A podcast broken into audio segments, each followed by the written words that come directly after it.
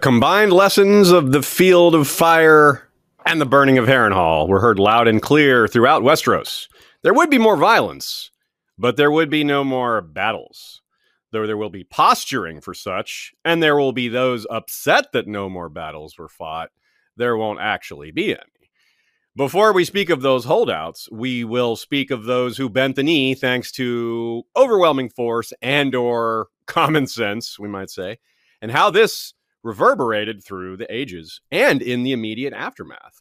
We'll start with a lot of examples from A Song of Ice and Fire. All five main novels are represented directly, plus Dunk and Egg. And these scenarios are paired with what's happening in this phase of our Fire and Blood crawl. Each subjugated region must take stock of how the war cost them, how much it cost them, or how much the decision to kneel without a fight will cost them. For example, how will the Reach react to a change in leadership for the first time in literally thousands of years? How will the North react to a Stark king who didn't fight at all? These are all ongoing stories. They don't just play out in the moment. These threads involve all the kingdoms and unfold over multiple timelines because, well, it affected the entire continent. All that and more on this episode of History of Westeros podcast. Hello and welcome, everybody. We're here with you, as is almost always the case on Sundays. We're here at 3 Eastern on YouTube doing live streams.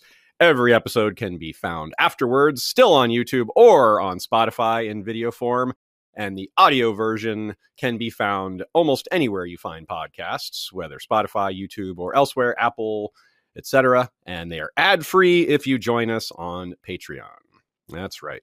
Uh, looks like you got a nice House of the Dragon shirt there. What are you drinking today? I've got a, a non-standard mix here. I got a monster drink, and I don't even know what flavor it is. It's a blue can. Anyone know?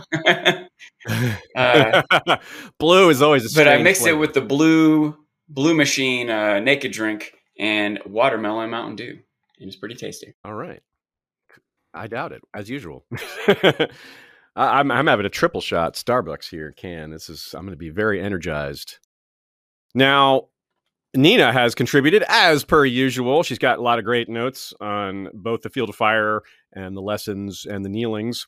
But also, you should check out goodqueenaly.tumblr.com. That's, of course, one Y in Alley. And the latest post there is she got a question uh, about comparing Queen Alysanne to Eleanor of Aquitaine because George has made comments about that. Now, that parallel isn't quite what you think, as Nina points out. And she brings up a few other parallels. So that's great if you enjoy historical parallels to A Song of Ice and Fire. Uh, you should definitely check that post out. We chatted about it for a while, and it was very enlightening to me personally. If you have questions of your own, you can submit them live during this live stream if you're watching, or hit us up on westeroshistory at gmail.com. And this episode is brought to you in part by patrons such as? I'm going to name a couple new and a couple old, and one short and one long. This is going to be, get ready for this. All right, nice. So mm-hmm. a couple newer ones Sir Dane of House Dane. Pretty straightforward there. Mance Ressel. nice. sorry, Mance Ressel, the terracottan son of the north. That's a cool one. We've got Dagron, Marshal nice. of the Axe, Captain of the Red Tide. Resistance is futile. I Assume that's a Star Trek reference. I appreciate. Now get this one. This is one of our oldest patrons. King Beyond the Wall, Sidney Jesse, the Fallborn, Lord of Blue Spring and the Haunted Forest, wields a dagger of dragonglass, and the Valyrian steel blade, Red Frost. Woo, mouthful. Yes. He's well armed. Mm-hmm. Well titled. yeah, those are great names. yeah, right. You can find all these patron names at historyofwesteros.com, along with everything else we mentioned throughout this episode. If you ever have a question about something we've discussed on the episode, a link, or how to join us at trivia or how to sign up for Patreon or anything else we discuss, whether it's small or large, you can pretty much find it all at historyofwesteros.com. We, we try to keep it all in one place, even though we're all over the place. Got to have a central location, right? Yeah. So that's even, historyofwesteros.com. Yeah. Even when something's not 100% up to date, it's still going to point you in the right direction. Right. oh, here's the link to the Discord. Here's the link to the Facebook group. Absolutely. Our website is nothing fancy, but it is functional. It does every, it's, it's got all the right links and takes you to all the right places. So it, it does the job. And of course, I'll mention some episodes at the end of this one that relate to this one if you want to stay immersed. And let's get to a trivia question that from now on, as we started, I think last week, the answer to the trivia question is during the episode. of course, it'll be revealed at the end. Unlike past episodes where it's just a random trivia question, this one's a little more, from now on, we'll keep it a little more tied to the content of the particular episode we're dealing with. So, in light of that, where is the last place we saw Hot Pie? The character, not the food. Although, if you want to tell me the last place you saw Hot Pie, the food, feel free. Does my television screen count? no. Does not. Amanda sends a super chat and says, Hi, everyone. Thrilled to be able to catch the live stream today for once. All right. Glad to have you here. We also got a last minute question from Amanda that I'll throw in here since she gave us a super chat. Sure. Sean, have you tried the grape raspberry sparkling I ice? have. I think that I've tried all the sparkling ices, even the ones I knew I wouldn't like. Like I don't like lemonade. I don't like super citrusy tart stuff. So, but I still there's like a cherry limeade and a I think there's a straight up lemonade flavor one. There's a bunch of different flavors, but I've settled on black raspberry as my favorite. I really don't like that one. That's Yeah. one of my least favorites. Your favorite, the I do like a lot of their flavors. Aziz? What's that? Is your favorite the grapefruit? Probably the Ugh, grapefruit. or the lemonade, yeah. It doesn't Yeah. taste like grapefruit. That's a but good I do selling like point. regular That's grapefruit good- anyway. So okay, so our first section is called "The Legend and the Lesson." We gave fun and thought-provoking examples from Harrenhal, which are, are neat and, and unique in their own way because Harrenhal is still standing. Obviously, the Field of Fire is there's no physical evidence of that anymore. But we're gonna, we're not going to include other times it's mentioned in Fire and Blood. In other words, as we work our way through Fire and Blood, Fire Field of Fire will come up again, and we'll we'll tackle that when it happens. Mostly, we're interested in how it is referred to 300 years later, or nearly 300 years later, and it rings out through the series in a variety of different ways. uh, Which was the point at the time. I'm, I imagine Aegon would be pleased that his intended lessons still stretch beyond the lifespan of the dragons, which of course are now coming back, which is relevant to what we're going to talk about. So let's start with the Game of Thrones. Sean? Do you think that the people of Westeros think about the Field of Fire as often as we think about the Roman Empire? you know what? They might. They certainly think about the Targaryens as, as often or more. That's a good call.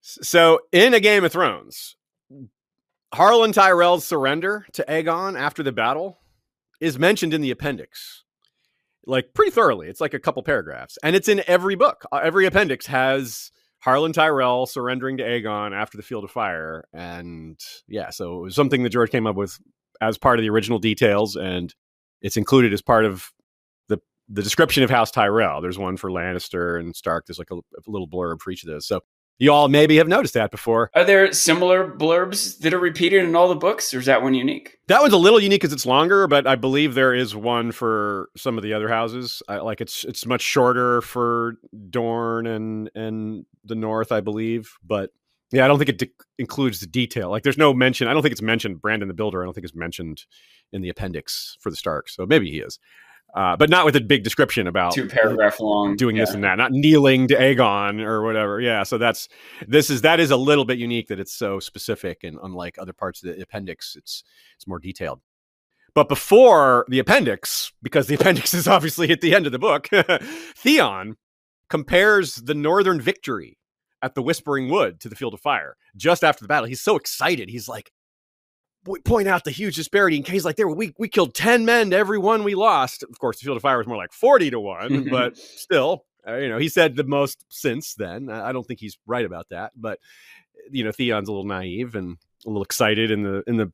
I mean, he just won this battle. He's excited. It's understandable to be thrilled and survive a, a battle. You're being your first battle, but that's a, a key point here that Catelyn makes in response to Theon. She says, "Battle, not the war, right? This was a battle, not the war. You didn't beat Tywin, did you? And he's like, uh, no, we didn't beat Tywin. Uh, now, this is where another big difference because for Aegon, it pretty much was the final battle. This pretty much did end the war. So that's another thing that's like, Theon, yeah, you're. It's not, a, not that good of a comparison, actually, Theon. but still, he said it, so we wanted to address it. Jan does a lot worse things. We'll let this. This is okay. Oh yeah, this is pretty small in, in the scheme of things. You're right. And to be fair, you know, there's a lot of details lost in the shuffle. We probably know the Field of Fire better than Theon does. And but still, it goes to show how these things get exaggerated and people try to compare their achievements or achievements that they're part of to other known achievements, whether it's one of the biggest ones ever known or just uh, the one of the most famous ones. It makes sense that Theon would think of a a famous battle and try to compare it to that, uh, you know, even if he's kind of wrong about it. I've always thought that our podcast here was very similar to the Gettysburg Address. okay. So Theon also starts listing all the captives they took. This is part of what prompts Catelyn to say, but no Lord Tywin, huh? and perhaps as a nod to the Field of Fire, since Theon brought it up, George had one of the captives be named Sir Garth Greenfield, which is pretty much the closest you can get to Garth Greenhand without actually being Garth Greenhand. So this is some sort of kin to Sir Preston Greenfield of the Kingsguard. Kingsguard. We're not sure what level, what connection. And the Greenfields are not a Reach house. That's a Western house, but their sigil is all green, and yeah, it would fit in the Reach very well. And Garth is extremely a reacher name. I mean, it's just a name that pops up uh, all over, but more prominently in the reach than anywhere else. So that seems like a nod, or maybe George just his his mind took him there and he didn't realize it. Should have made it Garth Garth Quintus hand. yeah. There's also a Wayne Greenfield. Yeah, is uh, Wayne and Garth Greenfield. Yeah, no, there isn't. Oh, oh I would have missed. Not yet. there should be. yeah, be. Not yeah, late. there should be. the lessons aren't active at the start of the series, meaning the lessons of the dragons, because what's the point of a lesson about an extinct animal? Who cares? It's it's cool, it's legendary, but you're not like, oh, what if this happens again? But then, of course, it does start to happen again. You're like, oh, by the end of the first book, you're like, oh, there are dragons come again. Think about that in the real world. We don't worry about velociraptors getting into our garbage cans or how to keep dodo birds as pets because it doesn't happen. Like there is no dodo birds and there are no velociraptors. So you just obviously don't care about what they might do. Nina points out that people in Sothoryos might wonder about that or worry about that because they do have some sort of velociraptor type species there, which is like, damn, Sothoryos is just not a good place to live. People more worry more about ghosts in Harrenhal than dragons, right? Mm, because they think ghosts still exist and they know dragons don't.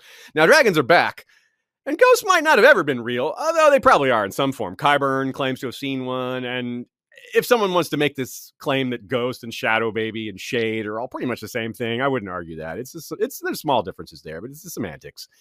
And at the moment, we're not really concerned with that. We're not concerned with what's real actually. We're concerned with what people actually believe because their beliefs is what drives them, not what's true. They believe dragons can destroy castles because of Harrenhal. They believe dragons can wipe out entire armies on their own because of the Field of Fire. And that was, as we've been saying for quite a while, very likely part of Aegon's plan. He wanted people to, to learn that lesson. So when Dany comes to Westeros, some of those dormant thoughts will return. The draconic power that destroyed Harrenhal has returned. That makes it a legitimate fear, a thing that could really happen. Details like size and age get lost in the shuffle that's what I mean by that is Dany's dragons will not be able to destroy Harrenhal. They might be able to kill lots of people and burn things, but only Balerion was able to do that. But that's exactly the kind of detail that gets lost in the shuffle. The common folk don't know that difference. They don't know that only this one really huge dragon could do that. They just think a dragon did that. More dragons could do that. It's it's a much you got to boil it down to its much to its simplest uh, explanation. So we know that's not accurate, but again, it won't matter. It's what people believe. Also, it's not far from accurate. It's not crazy for it's a reasonable rule of thumb. Dragons destroy castles. Check. Got it. Yeah. Like being a little wrong about that isn't going to be like, oh, they can't destroy castles. Well, then what yeah. am I worried about? it's like it all. Yeah, it doesn't all. It doesn't all hinge on that one thing. But this is where dragons being extinct for so long actually helps the disinformation because ignorance is at the heart of disinformation campaigns, real life or otherwise. It's a lot easier to mislead people on a subject they're very ignorant of. Common folk know diddly about dragons other than that they're dangerous flying reptiles that breathe fire. They really don't know much else than that. Like along the same line, they don't know that much about Harrenhal other than it's the biggest castle. So a dragon destroyed the biggest castle. Well, maybe we know any dragon couldn't do that, but some smaller dragons could destroy some smaller castles. Like so, if if I was if Varys was actually on Dany's side entirely, or if there was another Varys, or if I were someone like Varys and I was on Dany's side, this is the kind of information camp or misinformation or disinformation campaign I would run. I would exaggerate the power of dragons. I would go tell my agents to start spreading rumors in taverns like Varys does and in other places where rumors will spread ports you know places where the docks, just places where rumors will will go far and wide, and just start talking about how dangerous they are and how deadly they are. Even though Dany's dragons are kind of small and they probably won't live up to that, it's it still sets the stage really well. So no castle is safe. That should be the Yeah, yeah. And Drogon is the color of Balerions. They could really play that angle up. Like, oh, and, I mean, Aggo, Dany's blood rider, who knows, who's not from Westeros. This dude, when seeing Drogon, like weeks old, said, "There sits Balerion born again." Like, really? Like that's getting ahead of yourself, aren't you? But it's cool, and it's that's that's Dany one, a Clash of Kings, like the first chapter of a Clash, her first chapter of a Clash of Kings. So yeah, right after they're born, like they're born in the last chapter of a Game of Thrones, and here in this first chapter, Aggo's like, "There's Balerion born again," and Dany's like, "Yeah, cool, all right, yeah." But uh, you know, but we're not. This the story is not going to go long enough for Balerion to, or for Drogon to get that big. I mean, Drogon Balerion was, you know, over hundred years old, of like 180 years old when he died, or something crazy like that. You don't think Martin is going to write that much? Someone else, maybe. Yeah.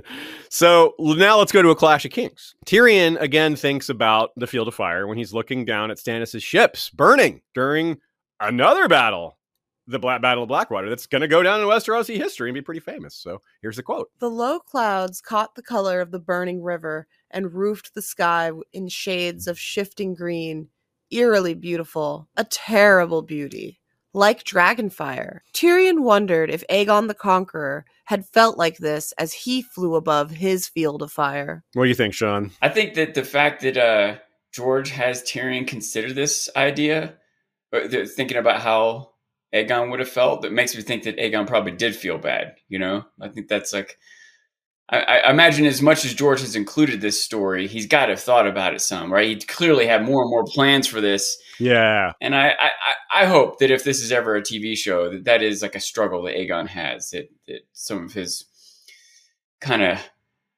I don't even want to say cold, because it's not like we know that his personality is cold. We just don't know what his personality is, you know?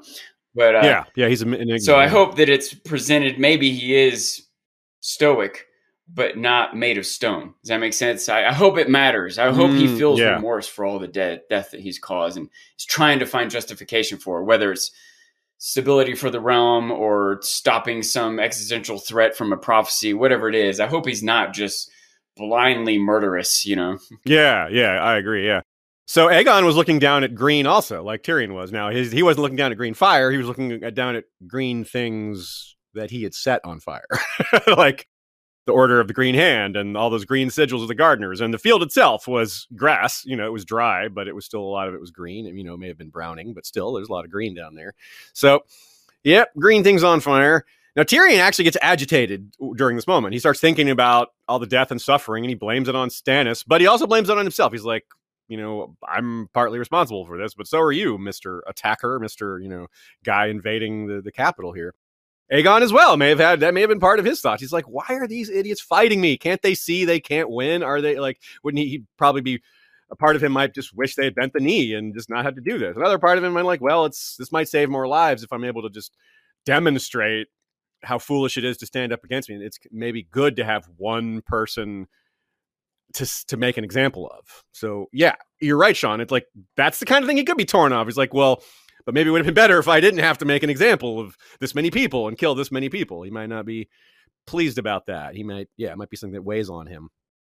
Or he might be convinced it was right. Like Stannis, someone like Stannis is just very concerned, very like confident, at least the way he projects it, is what he's doing is right you know, and he's he's confident in that, and he doesn't really second guess himself too much. Aegon might have that level of of surety of him of his own actions, but but maybe not. That said, it's hard for us to know. It's hard to really get in Stannis' head, but I I don't think that he is ignorant to the suffering that's caused. You know, and uh, what's the line? You know, when you're like, yeah, hundreds of men will be killed, thousands. He responds, right? Like he knows what's happening, yeah, but but it, he's already made the decision. This is what must be done, however bad it is. Alternatives are worse. So yeah, yeah, he wasn't saying that to be cold or, or snarky. He's just like, nope. He's just stating a fact. He's like, yeah, thousands of people are going to die. I mean, he's not. He doesn't seem upset about it. He doesn't seem happy about it either. It's just a yep, that's what's going to happen. Like we can't. It's, it's unavoidable at this point.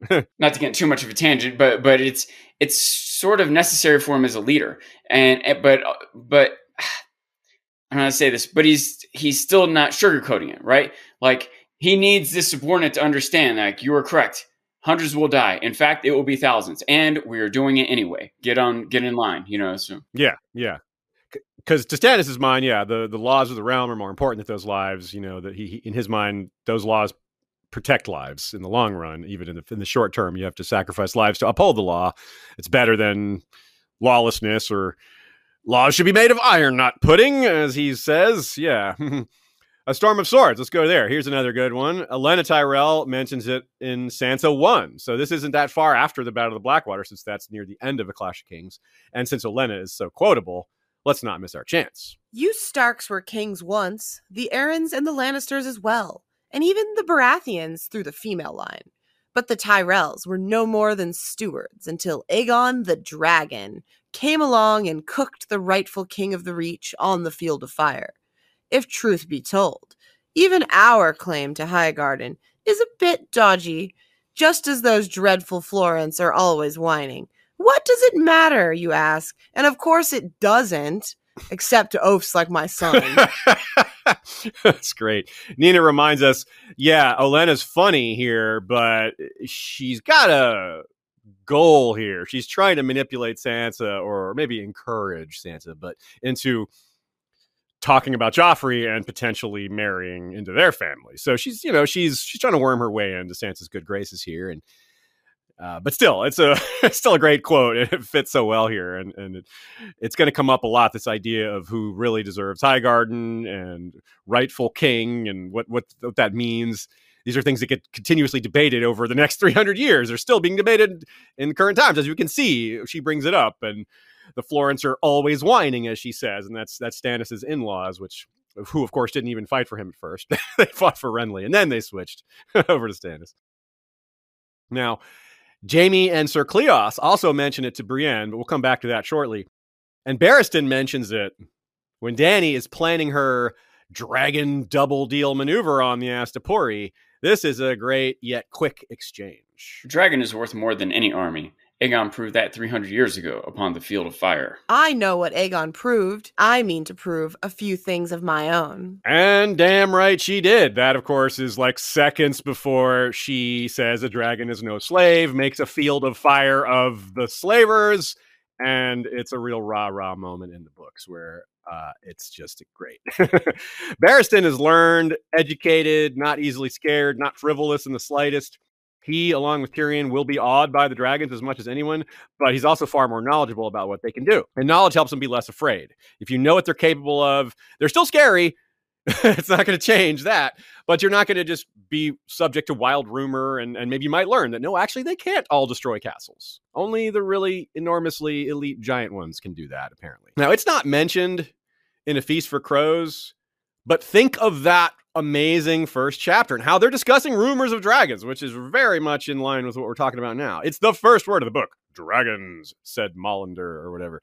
Now, to be clear, I think they're discussing regular rumors, not planted ones. And these are fairly educated people. These are students at the Citadel. So their rumor rumor discussion touches on the fact that they need to be careful with what they believe and what they don't. These are somewhat educated people. They're smart about it. They're not just repeating what they heard or exaggerating what they heard and playing the game of telephone. So that's pretty neat. But the point is the same, even though they're more educated. We're all familiar with the idea of gossip turning out to be false, if not completely fabricated.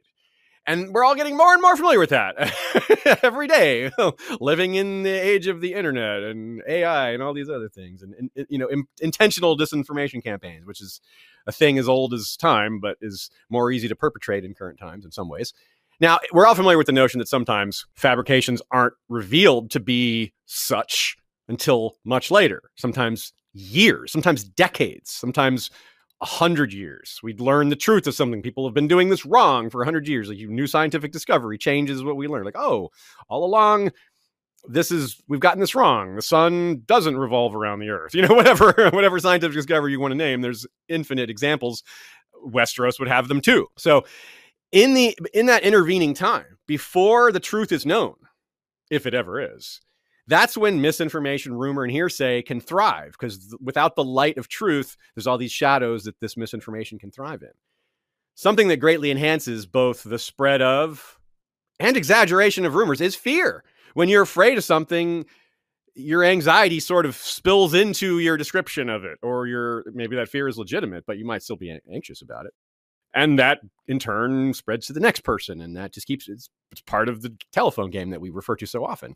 Fear is a big part of that. To justify your fear, you want the thing to be scarier. You know, that will add to the legend, add to the myth. It's a great point protecting your own ego, your own pride a little bit by because people, especially in a world like Westeros, where people just can manipulate entire countries based on are you scared? You know, like how often does that work? You know, are you afraid? You're like, I'm not afraid. Like how that will work so many times. That has worked on someone in the story. Like just accuse them of being scared, and they're like, I'm not. Nobody scared. calls me yellow. Yeah, yeah, exactly. No one calls me a coward. No one calls me yellow. No one calls me chicken. Marty McFly effect, right there. Yeah, it's just so it's just enormously effective, and it's just like, uh, we're too manip- as a species. We've got to get over this. Like, but they're not going to get over it in Westeros anytime soon.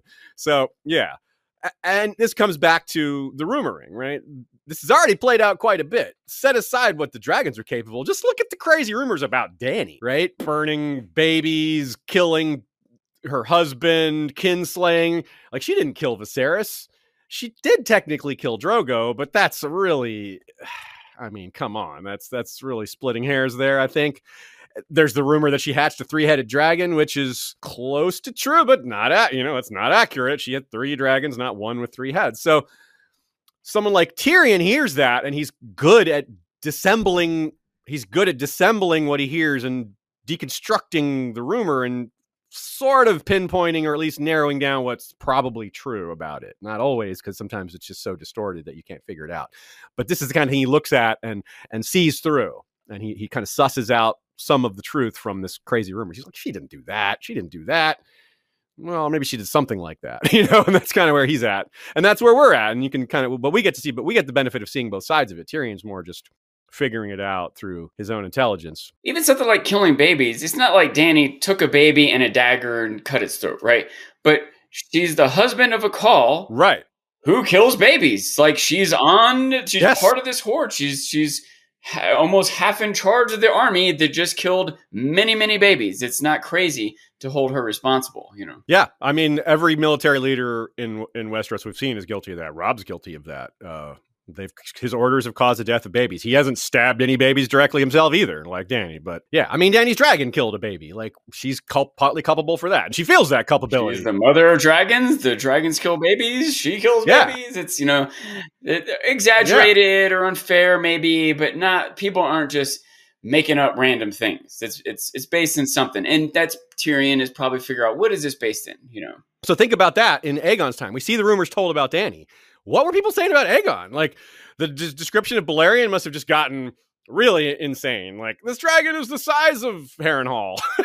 you know, instead of it burned Harrenhal, I was like he swallowed Harrenhal whole. He took a whole tower and swallowed it. Like, all right, y'all. I mean, maybe that one you could probably figure out isn't true, but people would be saying some pretty crazy things probably similar to this like the targaryens drink blood and the, the targaryens are godless demon worshippers and i mean look at what uh Moqorro says about the drowned god. Now i'm, less inclined to disagree with Moqorro about calling the drowned god some sort of demon. But still i mean it's what he's saying is he has no more he doesn't have any better information than even we do about what the true nature of the drowned god. So like it's all just it's all just hearsay, right? You know, I can imagine, just want to say real quick, that Aegon might have been a little bit more aware of the way the world works and how rumors go. And that's why he maybe is over the top sometimes in being just or fair or honorable when he can, right? He wants to make sure rumors mm, don't yes. spread of tyrannical things that he's doing. So he's making sure to be good when it's time to be good. So those bad rumors can't spread. And Dany's young and inexperienced, but she's I, I think it's something that she's learning and people around her want her to be aware of you know? Yes. Uh, an unfortunate cousin of fear is hate. And that is certainly going to be in play here too. Probably hit Dany harder than it ever hit aegon because aegon's a man. And westeros is much more accustomed to male leaders much more accustomed to accepting male leaders by by a mile right? And Dany's also Dany's also a foreigner in their eyes, probably. Like she doesn't, she's barely from Westeros, where Aegon at least lived there. He was born there. I don't know if that actually matters that much, but there's no rumor spreading that Aegon is a witch. Right. Right. But he just doesn't have to face half the rumors that a woman has to face. But Visenya and Rhaenys probably did have to face those things. Yep. So they are, this element probably is present. It's just probably more aimed at his sister. I mean, yes, Visenya definitely had black magic rumors. Now, to be fair, uh, there seems to be some some fire to that sm- behind that smoke. There probably was some black magic in her side, but maybe not. That, it could be entire. I mean, I prefer to believe it because it's fun, not because it says bad things about her. I think it's cool, you know, from the world building. But yeah, what that what people believe in world about her is probably going to be a little darker because of rumors like that, and because she's a woman in power. Now, here, like I said, not directly mentioned in, in, a, in a Feast for Crows, but it is in A Dance with Dragons here we go. Quote Viserys had told her all the tales when she was little. He loved to talk of dragons. She knew how Harrenhal had fallen. She knew about the Field of Fire and the Dance of the Dragons. This is sort of like a addition to her first chapter, second chapter introduction stuff in a Game of Thrones when she's thinking about all these places she's never been, but her brothers told her about. Like she thinks of Harrenhal and the Isle of Faces and the Vale of Arryn and all these things that are just names to her. And which is paired with Bran thinking about the Kingsguard. He knew all the stories and he named all these famous Kingsguard and all these famous examples of their deeds, which is all part of the introduction of A Song of Ice and Fire as a char- as a story with many different characters with a very rich history that is a plays a very prominent role. So George is introducing so many of these things early on, and that's why even now, 27 years later, we still have ample reason to refer to these very early part, parts of the book, which only get expanded on later. I love that part. I love that quote. It really does. It's like Dany's back in book one when she's thinking about the tales that Viserys told her. And uh, yeah, just the field of fire. She mentions the Dance of Dragons too, of course, which is not which is only a good comparison for us now since it's still 130 years away in the actual timeline. Now, it's not mentioned in the Hedge Knight and it's not mentioned in the Mystery Knight, but it comes up three times in the Sworn Sword. It, it comes up a lot, uh, and it comes up in more more than just being mentioned. The most notable comes when they're passing through Wat's Wood, which had been burned. Like that fire started there, and it was the whole wood burned. The description tells of extreme devastation. It's referred to as a smoking wasteland, which is a description that will also be used about Dorne after the Dornish Wars. So we'll be getting to that in due time. Now that causes Sir Osgrey, walking through the smoking wasteland, to have a coughing fit. And once he catches his breath, he says, quote, The field of fire must have looked like this, Sir Eustace said.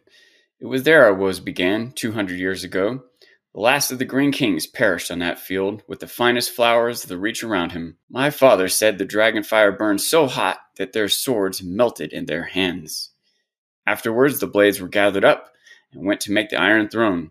Highgarden passed from kings to stewards, and the Osgreys dwindled and diminished until the marshals of the North March were no more than landed knights, bound in fealty to the Rowans. A lot to say about that quote. So, swords melting in their hands. That is a very, that's just a descriptive, a very poetic description there. Because the sword is the the means at which they win this which they achieve victory. It's the primary weapon. It's a weapon. It's a tool only for killing, as we've discussed before. A lot of weapons on the battlefield are multi-purpose. They're farm tools or hunting tools, but swords are only for killing people or dragons, I guess, if you're able to get close to them. But no, not really. You're not usually. I don't. I can't think of an example of a dragon being killed by the, a sword, actually. So never mind. uh, they might have thought that though. You could try. You can try. Yeah, you're welcome to try. These guys did, and they. You can try with a rake or a spear or whatever you want. a rake. He might not think the rake is a weapon. You might get it close that way. He's like, "Are you going to rake my scales? It might feel good, like it's a back scratcher, right?" Interesting that Sir Eustace's father told him this. That's what he says. Is my father said the dragon fire burned so hot that their swords melted in their hands. Well, his father wasn't there. His father wasn't even close to there. His father's father wasn't there. His father's father's father wasn't there. His. I could go on for a bit because we're talking about an event that was 196 years before Sir Eustace. Uh, well, Sir Eustace is in, is old at this point, so Sir Eustace will say he's 60ish. So let's say he was born just after the Dance of the Dragons. So he's still 130 years before the Field of Fire even happened, let alone being old enough to process it or have even been there. That said, little did you know his father was the Green Seer before Bloodraven. oh my god, that's the hint for my new theory. Obviously, no, he's a Grey Seer because he's an Osgrey. it's super super interesting though that the story was passed down because the Osgreys probably were at the Field of Fire, like not uh, Eustace's father, not his father's father, but but some Osgreys or an Osgrey, but probably multiples were there. They were a martial house. They were the marshals of the North March. They're they're a house dedicated to defending that part of the Reach. So of course, if there's a, greater threat nearby within the Reach that their that their king calls them to I mean, they're to be one of the first ones to take the field according to their own values. Their own honor would demand that of them. And there was no, we have no reason to doubt that they've fulfilled their duty in that regard. And they're a great example, not only of a house that we know, a lesser house besides the Gardeners or someone like that, that would actually fought on the field of fire, unlike some of these other greater houses, houses that are still big, like Rowan and Oakheart. Like they lost some prestige, but they're still among the biggest houses in the Reach. Where Osgrey faded into obscurity, and the reason for that is partly the conquest. They're no longer defend. They're defending a border no longer needs to be defended, and that was their job for thousands of years. So their position, their place in the hierarchy, they're just not needed anymore.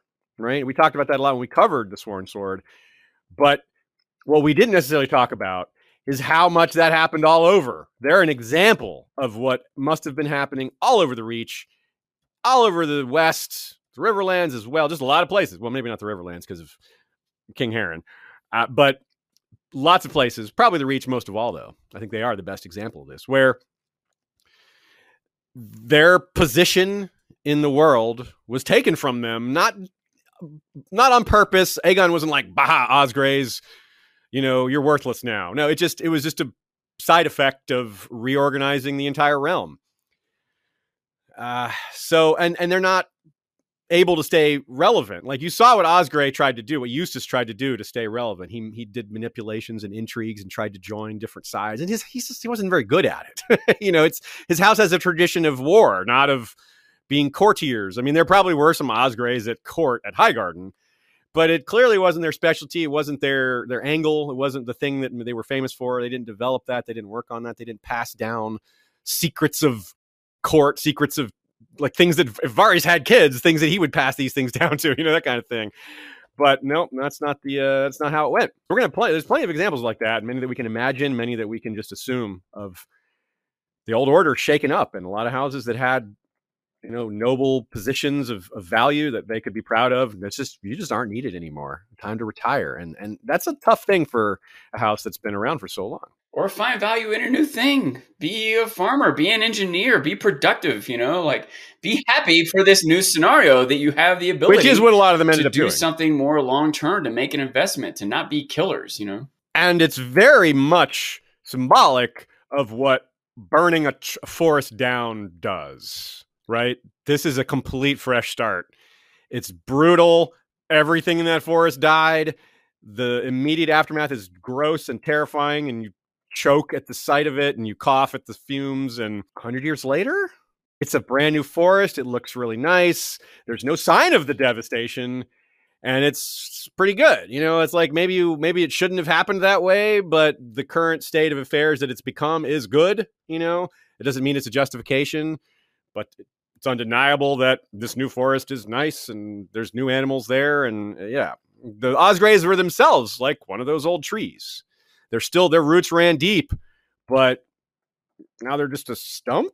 I mean, I don't know if that's, maybe that's kind of mean, but all this is a parallel to Daenerys too, right? Daenerys in Meereen, She's trying to make change. She's trying to root out the evil and do good, but like a lot of the a lot of that involves uprooting people that are having okay lives, like the older slaves that are now out on the street. You know, that that example played out both in book and show, and it was pretty heartrending. It's like, well, you understand why Dany's doing it, and you understand that it's hard to avoid things like this, but it's still like, damn, these guys, there's there's innocent people are definitely suffering here. You know, these people aren't slavers; they're part of this slaver hierarchy, but they're not participating in it with force. They're just caught up in it. You know, a slave within a slaver empire. Like, what, what power does he have or she? So, yeah, it's it, even if it's worthwhile, there can be awful sacrifices to get there, and it's just a really difficult uh, position that both Aegon found himself and Dany. It's probably going to be much harder for her. Uh, the scenario is much different. Westeros is already somewhat united, and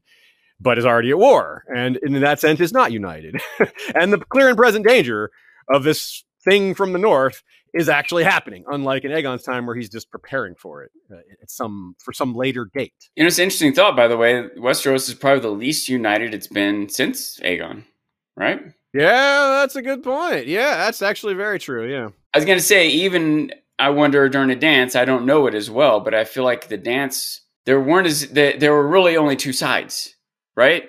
Like right now, there's four or five sides or something. So good point. Yeah, that's a good point. There's more claimants. There's more claimants than there's ever been, I suppose. Yeah, that's a good point. I don't think there were there were never that many. There, there's more ability for when the dust settles. More likelihood, I think, for when the dust settles, for all the kingdoms not to be under one throne anymore. Yeah. Right. So the reason so many, or so rather so few, resist from here on out is because of all these overpowering examples that the biggest and most powerful had opposed Aegon and his sisters and lost so think about will these people submit to Dany after she shows overwhelming force, or will their prejudices or prior loyalties or both prevent them from making the common sense decision?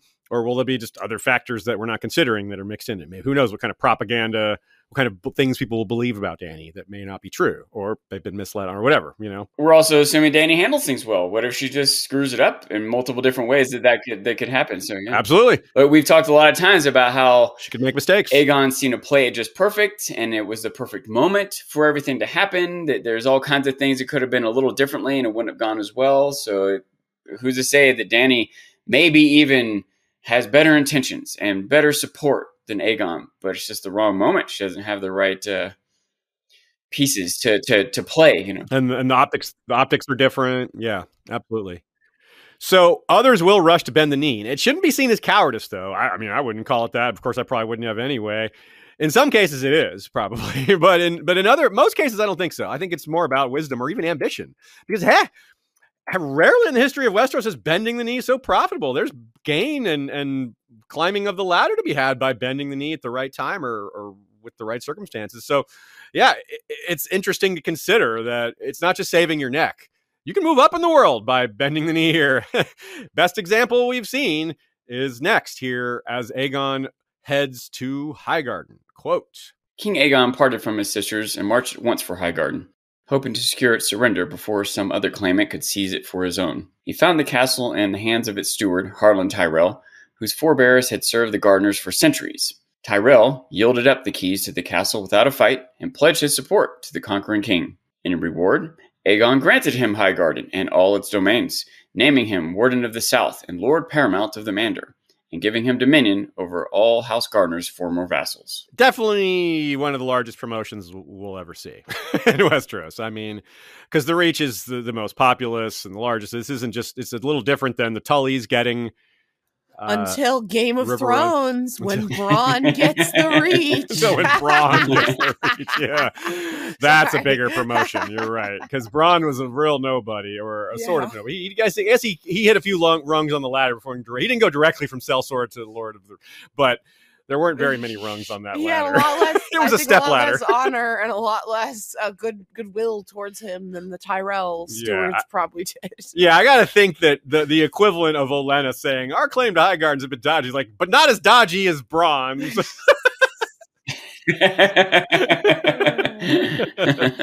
yeah, this is this March isn't that far, right? But it is kind of far. Like it's not right next door. The the field of fire took place in the northern area of the Reach, and Highgarden is you know more southwesterly. And he didn't fly ahead on Balerion alone. He took the whole army there, which is a little interesting. Even though he was rushing, he still wanted to come in force. So he wasn't maybe maybe not as as in a rush as it might have seemed. It's a peculiar line too. Like it says he's worried about someone else claiming it, which is like, really? Who's going to claim it with Aegon on Balerion on his way? Like, who's going to jump in front of that avalanche? Like, I'll stop here, Aegon. I will like like Chris Pratt in the Jurassic Park movies. He just holds his hand out and Balerion stops. Like, oh, a hand. I can't get past that. You know, I should have should have thought of that when well they already did stop the green hands. You know, it didn't work. Yeah. We've already shown that hands, holding out a hand does not stop Balerion. Unless it's a maybe a real hand works better than a sigil. Punch him in the nose. Punch him in the nose like a shark. Like we said. Yeah, we talked about this before. We just we gotta right. have someone has to test this out. so I don't know about that. So this is a good example of us. It just it gives me more confidence in our deconstruction of some of these histories, saying eh, this probably isn't exactly what happened, or they've been probably misinterpreting some things, because which is what George intended, right? He's trying to sort of make it like a real history book, not exactly like one. There's some things he didn't include from real history that I'm glad he didn't, and I've got a couple examples of that later. Uh, Nina disagrees with you a little bit. She thinks it might be that someone may have, and I, I yeah, I kind of side with her because I, I, I, think that even if it's not a smart person, someone might still do it, and it would just be this new headache for Aegon. So it's like he might have to like split his forces or bring the dragon down, or he wants to bring the dragon. So he doesn't want to have to, even if he can, he doesn't want to have to deal with this. He wants the lesson to be made, right? He doesn't want to because if someone yeah. does this and it distracts him, someone else is going to do it later and, and if he has to like burn people to make them stop, then he then the negative rumors spread about what he's doing. It's a lot. Okay. It's, yeah, it, it, might be unlikely that. or unwise for someone to do it, but there's a lot of unwise people. It's unwise for them to fall on the field of fire, but they did it anyway. So yeah, you're right. We can't assume just because it's a bad idea that they didn't do it. Yeah, Theon took Winterfell. Like you know, it it, it wasn't smart. It didn't last. but yeah. it was a pain for Robb. It was a monkey wrench, and everything else was going on. So I, I can see someone potentially doing it and it being difficult for Aegon to deal with. So okay, yeah, that's fair. And you know, Anina uses the example of Argella, who even after her father's beaten, her army's beaten, she's still like, "I'm the new Storm Queen." You know, even though like it was hopeless, and they're like, uh, "No, you're not." so you're right, though. So that's that's a great example. And Nina brings up a good point. So yeah, so it is possible. It's also possible, and here's one. Here's one I didn't think of until just now. Given what we just said about opportunity and ambition, someone could seize Highgarden in order to be the one who surrenders it to Aegon, so that the Tyrells can't do that. So, like, I want to be the one to surrender Highgarden to Aegon, and just, of course, they have very little time to do that. That's part of it. Also, it's like, well, who's who's got time for this? Like, maybe someone had an army in the field already. Like Tywin was waiting to see what happened at the Roberts or at the Trident, and then he marched immediately to King's Landing. There could have been another army in the field like that that Aegon wasn't aware of. There wasn't, as far as we know, but it's a it's possible. It's extra valuable pointing out the, the intelligence that Aegon could could have if he scouted out ahead of times and got people in the right places and used the dragons. But say the Hightowers. What if the Hightowers perfect said, example? All right, we're we're in charge of Highgarden now. We'll see what Aegon says when he gets yeah. here, but we're going to be in charge. They would have been more difficult to negotiate with, right, than the Tyrells. That was an ideal situation when the Tyrells took. Yeah. Yes. Took took charge sort of and then gave in immediately. It would have been a little different with the Hightowers. Yes. Because we know what the Hightowers did. We know they had their prophecy. We know they surrendered, and we're going to talk about that later. But does Aegon know that? Because it seems that's a peculiarity of that scenario is that yes, they had that prophecy, the High Sept, and he told Lord Manfred Hightower, but it doesn't seem like they told uh, everybody else. It's not like they didn't send a letter ahead to Aegon saying we already surrender. No, they waited for him to show up. So it was like they were this was part of why we were very sure that this wasn't just a vision, that this was planned because it's so yeah. perfect for them. And all the little ins and outs are just so engineered. Like they didn't announce it, even though they were so sure of it. Okay, well, if you're so sure of it, why didn't you say something? Why didn't you surrender ahead of him? Why didn't you show up on the field of fire? To help Aegon, right? Rather than just stay out of it entirely. So from we when we covered this before it was from their perspective from aegon's perspective. He doesn't know what they're planning. Yeah maybe they're just waiting to see what happens and then pounce on the the weakened winner like someone they've beat each other up and this is their opportunity. They hadn't used their armies. Yeah maybe their army was already in the field waiting to to to make a move so yeah i could see that yeah now imagine eh, so somehow he learned there's also the chaos of learning what happened like we know all these gardeners were killed but eh, did Aegon learn that immediately? I don't know about that. Maybe he did because a lot of Reach Lords bent the knee to him and they might have known this already. But would they really know the chaos of everybody fleeing and running in every different direction? Would they really know for sure that all the gardeners are dead right then? Would they really know that there weren't gardener boys and old men still at Highgarden? They would probably assume that that's the case, even though it turned out to not be the case. They probably would have thought that. You know, they wouldn't have assumed, well, yeah, well, that was probably all of them on the battle there. I probably killed them all, right? Yeah, it's probably, yeah. Well, I, I, he could not have that kind of confidence until a little time passed. And as we know, one nephew did survive, Quentyn Martell of of Gar of the house of House Gardener here. He died three days later of his severe burns. So think about Quentyn and how Barristan and and Missandei were kind of watching over him, and it was really horrible because his burns were just oh, just the description of them is horrifying. The hope placed in this young burned man, the prayer vigils would have been lit both yeah. both sides of it. In other words, people, some people would just be praying, like, just let, put him out of his misery. We don't, if he's alive, that causes all sorts of, the war might flare back up again. We don't want that. Other people would be like, he's our hope. He's the one living gardener. We need him to survive so that he can propagate the house and continue. There'd be a wide variety of opinions and, and hope placed onto this child, but or this this young man. But either way, he died. As for how Aegon handled Highgarden when he did get there, yeah, it, coming back to the Tully decision, it's a very similar strategy, but even more bold in that sense. Because yeah, the Tullys had never been kings, neither the Tyrells, but they were lords, and they were lords of Riverrun, a substantial, important castle. The Tyrells do have descent from the Gardeners, as Olenna says, but they don't have land. They didn't have land. Still, let's not think of them as lowly. Steward can be thrown around as like steward, right? And you, if you've watched Lord of the Rings, you've got that same thing. We're like, sit down, steward. They insult, you know, Denethor for being a steward, but that's not because a steward is a low position. It's because he was acting like a king. The same thing here. The stewards are very powerful. I mean, here's a good real life example Secretary of the Navy right? In the USA, that's one of the highest military positions there is. The secretary it includes the Marines. The Secretary of Navy presides over the Navy and the Marines. It's a civilian post, but it's one. Of, it's a it's the presidential cabinet position. It's one of the highest positions in all the military. But some people misconstrue that because they hear the word secretary and they think that's like someone who types and takes notes and stuff like that.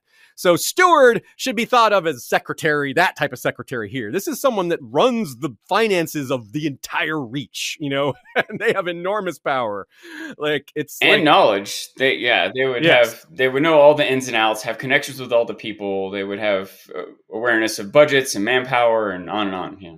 Yeah, it's part of the reason they're denigrated is because the other nobles re- see that level of power, but want to point to the thing that they don't have, which is their nobility. Like you don't have land, though, you know. So they want to put themselves above them because even though they arguably are more powerful, so minor, minor correction: Secretary of Navy isn't actually a presidential cabinet position. It's it's under the Secretary of Defense, which is, but it is a oh okay. But still, they're in like anyway a four way tie for third most third highest ranking after president, secretary of defense, then secretary of navy, secretary of army, chairman of joint okay. chiefs of staff. It's, it's, not to take away from yeah. your point. Yeah, way up there. Yeah, yeah. It doesn't change the point of the example. Yeah, you're right. But good, but good correction. Thank you.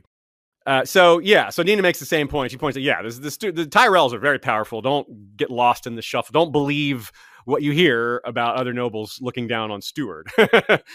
and in fact, Nina gives of another great real world example. The Stuarts or Stewarts, do different spellings, S T E U or uh, E W A R T S and the S T U A R T, the the common name Stuart.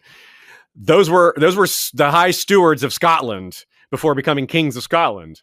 So even the name Stuart Steward, there's a real life example of them ascending to kinghood. So that's yeah, this is less than that by comparison. Even though uh, Scotland's a lot smaller than the Reach, still Aegon's choice was a way to demonstrate how serious he was about remaking the realm as a single kingdom in his vision. Aegon was not joking when he said he would reward those who bent the knee and destroy those who resisted. He kept proving that over and over. Whether you're the oldest, grandest family like the Gardeners, he'll that doesn't stop you from being destroyed. Or if you're a house that's never held land like the Tyrells, that doesn't mean you can't be promoted to one of the highest positions in the realm. It's a new world, new world, y'all. New big shakeup. It's like those of you who are fans of The Expanse, you might be familiar with the term the churn. This is the churn when the big changes happen at the top. The most powerful people re- change the world as we know it. Little people like everyone else, whether you're in even really powerful people, have very little impact when when world the world changes, and you just gotta hope you survive it. There's nothing you can do. It's the world's about to be different. The best thing we can do is keep on keeping on and, and hope it doesn't ruin us, but we don't have any power over it. And uh, that's the same. That's the way a lot of these Reach lords found themselves. Like Aegon is making this decision, and they have no ability to change his mind. They can argue, they can complain, but it is not going to matter. Oakheart, Florent, Rowan, Peak, and Redwyne. Those were the five houses apparently the most upset about the Tyrell elevation. Recall, Oakheart was one of the four commanders of the battle. All five of those houses were at the field of fire, and the Tyrells were not. So that's probably something annoying to them as well. Like we actually fought for the Reach. And this dude who didn't bent the knee and he gets all the rewards. And then the high guard and then the high towers are going to get the same. So there's probably a lot of bitterness there too. It's like they didn't help and they're getting all these rewards. It's like so probably some bitterness there, some bitterness that lingered. Uh, yeah. Now here's a here's something kind of unfortunate or, or, or missing. We'll say we talked about the missing men of gardeners. Like why weren't there old men or children? It's a little convenient or unusual. What about the women? Where are all the women? There's no. They definitely weren't at the battle. so what happened to them? Like we kind of have to assume some very unsavory things happen, like forcible marriages, people sent to the Silent Sisters, uh, maybe some people getting murdered. If there had been a Gardener princess around, a Tyrell Gardener marriage would have made a lot of sense to, to lock that up. On the other hand, maybe Aegon didn't want that bloodline existing at all. Maybe he wanted to just cancel them entirely so that they never rose again and didn't cause any problems. He might have thought that was a better way to move forward. Just as good we it's good that we have no more gardeners. Let's just to keep it that way. Now, Nina points out it's especially odd that they're missing. If we don't count the Martells, they're the only pre conquest royal dynasty which definitely saw at least two queens. So they already have shown that women are more likely to hold power as compared to these other uh, royal houses in Westeros. So it's even stranger in that sense. So what we have to assume, like you are free to look at this as just George making a mistake of George just for just overwriting these women and just ignoring it for some reason. There is a lot of economy in the conquest, but I prefer to look at it as just we got to come up with an ex- come up with reasons that make sense and fit them, make something that fits. So that's where I get to this the unsavory stuff that these women were packed off and, and quietly sent away dishonorably, which is why it wasn't recorded. Like Aegon wanted to look like he was doing things the right way. He wanted to look like he was rewarding the right people and doing these women were kind of innocent. So if he's punishing, well, not kind of, they were innocent. They're completely innocent as far as I can tell. I mean, maybe they weren't, but as far as we know, we have no reason to suspect otherwise. So that doesn't look good, right? It's, it's not chivalrous necessarily, even though it is normal you can see why it wasn't recorded if that is indeed what happened or if it's the best explanation for what happened. Uh, I mean, Yandel alludes to various houses in the Reach that have blood ties to House Gardener. There's definitely houses that have married into House Gardener and vice versa. So, like, the bloodline was definitely not entirely erased. It's, it's impossible. It's been 8,000 years of interbreeding and back and forth. There's got to be Gardener blood. Does that matter, though? No, apparently not. Not at this point. Hmm. I can imagine, in addition to some of the stuff you suggested, uh, both like unsavory demises that some of the women might have come to, and Martin maybe not thinking it through. Right? He just wanted for this history. The Gardeners are gone. The men were all killed in battle. Well, all the men. What about the women, cousins? Like it, it, yeah. maybe it's not just him not accounting for this. It's the historians.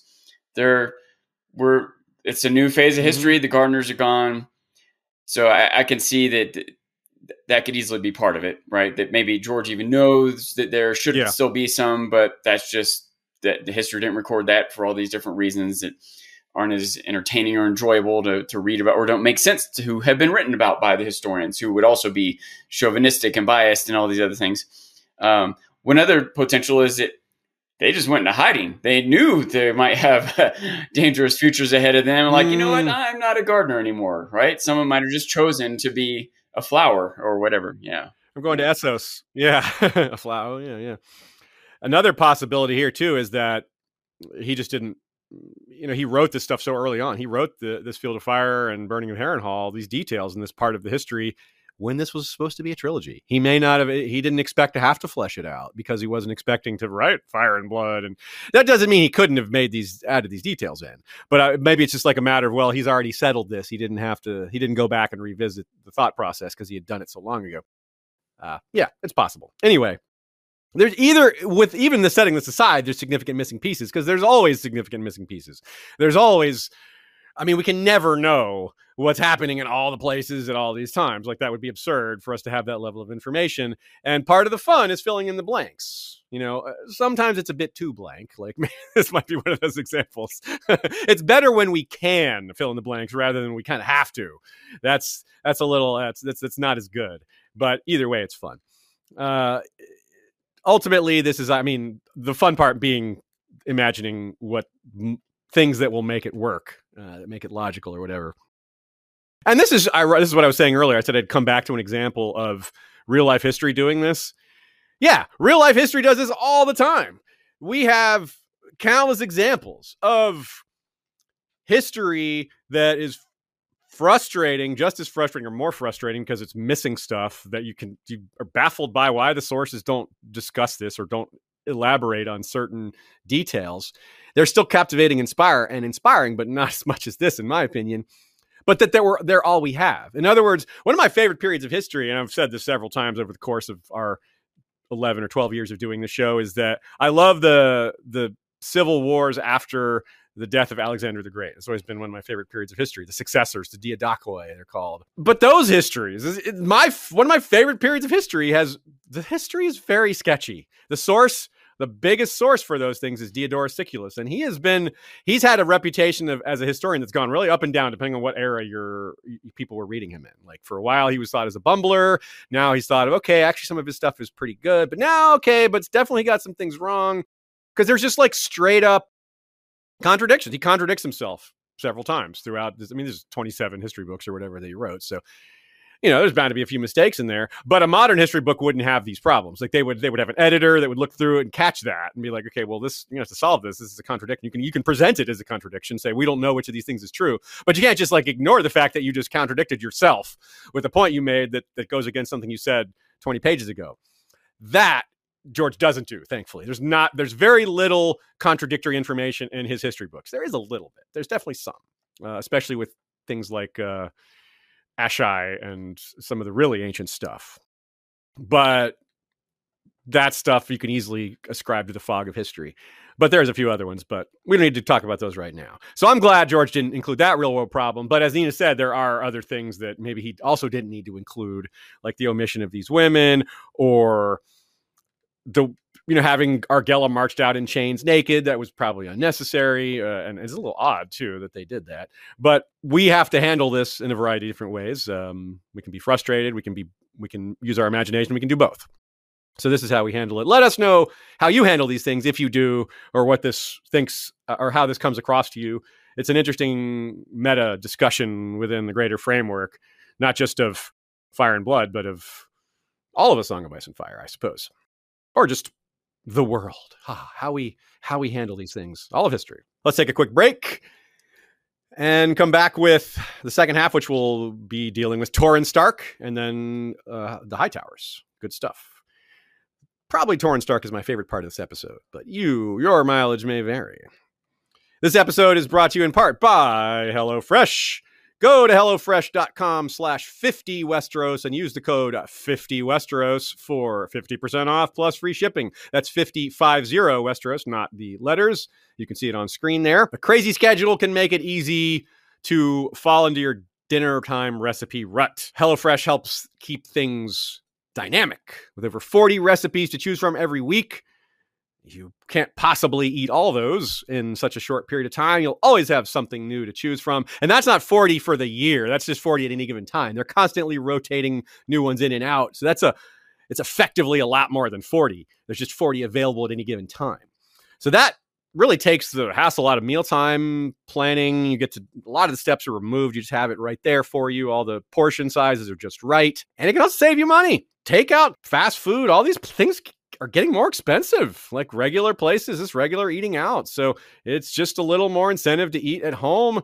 But with this, it's sort of a halfway. It's like a instead of you still get the quality of restaurant food, but it's cheaper, and you get to be at home, and you get to prepare it with your loved one or loved ones, and yeah, it's just a lot of good stuff that way. We here in in Roswell, we rent out some of our extra rooms in this house that we have to some friends of ours, and that has been really fun sharing our HelloFresh meals. We ordered the bigger ones so we could share it around. And one of our friends that lives here is a really good cook.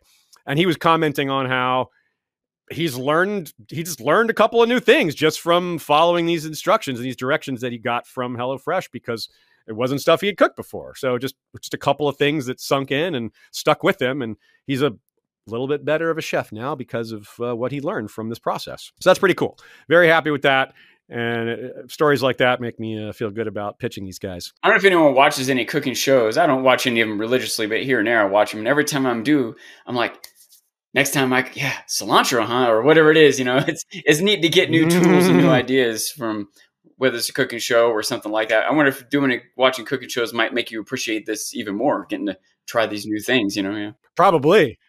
That's a good point. You know, and you mentioned that about about uh, certain cilantro. It's a great example because that's the number one thing that I just.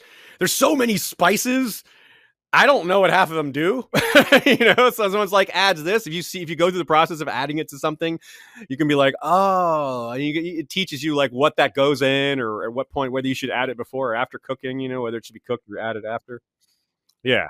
Okay. Or you learn that okay, that's why I don't like it. No wonder. Yeah a lot of a lot of things my cooking experience, I just have to use way more than what I thought. You know, so sometimes seeing a recipe when it tells you how much to use, and you're like, "That's more than I ever would have used."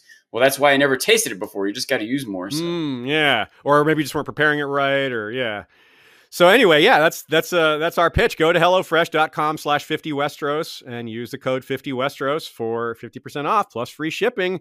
That's America's number one meal kit, HelloFresh. All right. Uh, the king who knelt. Let's start off with a quote.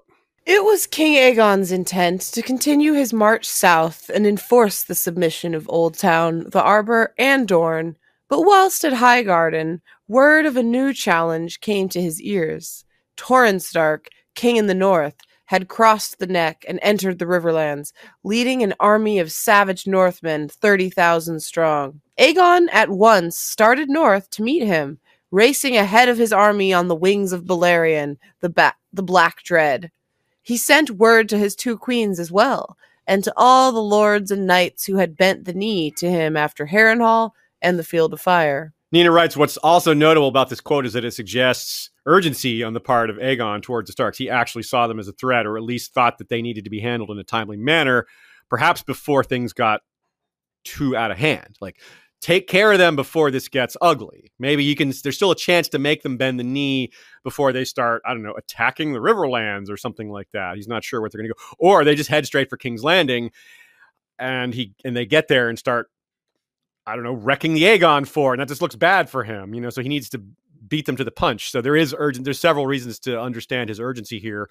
And it may be a little of all the above or several different factors. One thing I think, maybe the biggest thing, is something I've brought up a few times before, is that they can spread their forces. It's not that they might go to King's Landing. They might go to Riverrun and King's Landing and the Field of Fire. And if they suddenly, Aegon so far has been able to choose the battlefields. Yes, that's true. He's fighting where he wants. So all his army and all of their army, all there at the same. But if if suddenly he had to face forces in a bunch of different places, it's much more of a challenge. Well, same reason I thought that it would be tough for him to actually take Casterly Rock. He could theoretically do it, but he can't do that and all the other things he needs to do to unite the kingdom. That's a good point. He right now can go meet Torrhen Stark on a battlefield, full force versus full force. If he waits and the army's spread out and he rallies more troops and he's on three different fronts, that gets much tougher. Yeah, you're right. Yeah, for all he knows, Aegon, Torrhen would have split his army and, and started and gone after multiple targets or tried to pick up allies by you know sending them to different places around. Yeah, yeah. So there's a lot of concerns here needed to be done right. So this is what we said back in the beginning or earlier in past episodes. These, these considerations for bending the knee and and for and the timing is very crucial in a lot of these cases. It's not just about oh yeah, I'll send a letter to surrender. No, these kings they have to be very careful when they bend the knee, why they bend the knee, what their followers believe of here and understand about that logic, whether it's true or not. Like to prevent rumors from spreading about cowardice or the uh, anything else, right? Uh, and Torrhen himself, from his perspective, like he's heard these stories, he's got more information than say Argilac and Harren had about the capability of the dragons, but he still hasn't seen it in person, at least not at first. Once his army arrives, that's a little different, which we'll get to in short, shortly. But first, from that quote, it, it says he was planning on marching south to enforce the submission of Oldtown, the Arbor, and Dorne. He never actually had to force the submission of the Arbor. I think they just showed up and bent the knee with the Hightowers. It's not really made clear there, but we never hear anything more about that. So clearly they capitulated at some point. But Dorne, he was go- planning on going to Dorne directly himself, and and that would not have gone the way he expected, as it didn't later either. but that's a real interesting what if, isn't it? Like mm, an overestimation. He may have been very confident in everyone bending the knee after he taught these lessons, but he may have been overconfident and, and a couple because there were still holdouts as we see. That that of course is what we'll be discussing next week. So he may have, uh, yeah, he may have actually expected Dorne to capitulate without a fight, which clearly was wrong. so here's what actually happened when the the Northern Army got in sight of what they were faced with. Quote When Torrhen Stark reached the banks of the Trident, he found a host half again the size of his own awaiting him south of the river. River lords, Westermen, Stormlanders, men of the Reach, all had come. And above their camp, Balerion, Meraxes, and Vhagar prowled the sky in ever widening circles. Torrhen's scouts had seen the ruins of Harrenhal, where slow red fires still burned beneath the rubble. That's pretty intimidating. You're like, okay, so those dragons really are that big, and that castle really is burned, and those dragons clearly did. It's like going into the kitchen and finding the dog treats spilled over, and there's a dog sitting there, and you're like, well, I know who did that. you see Harrenhal and Smoking Ruins, dragons circling over it. Well, two plus two equals four, or three headed. Yeah, never mind. And uh, we're okay. So this is another factor, though. Like we've already seen the dragons what they're capable of. Torrhen now has heard the stories and seen some of the evidence. He's also facing a, lar- a larger army than his. Like he, uh, there's more men. Forget the dragons. It's forty five thousand versus thirty thousand. Remember when we talked about the size of the Reach army at the Field of Fire? We pointed out that the one that formed shortly after it was one of the net was maybe the second biggest army fielded in in that up to that point because this is 45,000 men. The reach had what what was it 55,000 so this isn't that much smaller right? Uh, so with the dragons factored in it's an enormous superiority. Plus they're on the other side of the river. If the if Torrhen wanted to come to grips to make his have his men fight Aegon, they'd have to cross the river, which is terrifyingly dangerous with the, with dragons being right there, especially. Even without the dragons, that would have been very difficult. But Aegon still had to make this show of force because the Northerners are the Northerners. They believe that they're stronger one to one than the Southerners. They're, they won't be too intimidated by that numerical disadvantage. The Dragons are a different factor in a wild card because they've never encountered that before.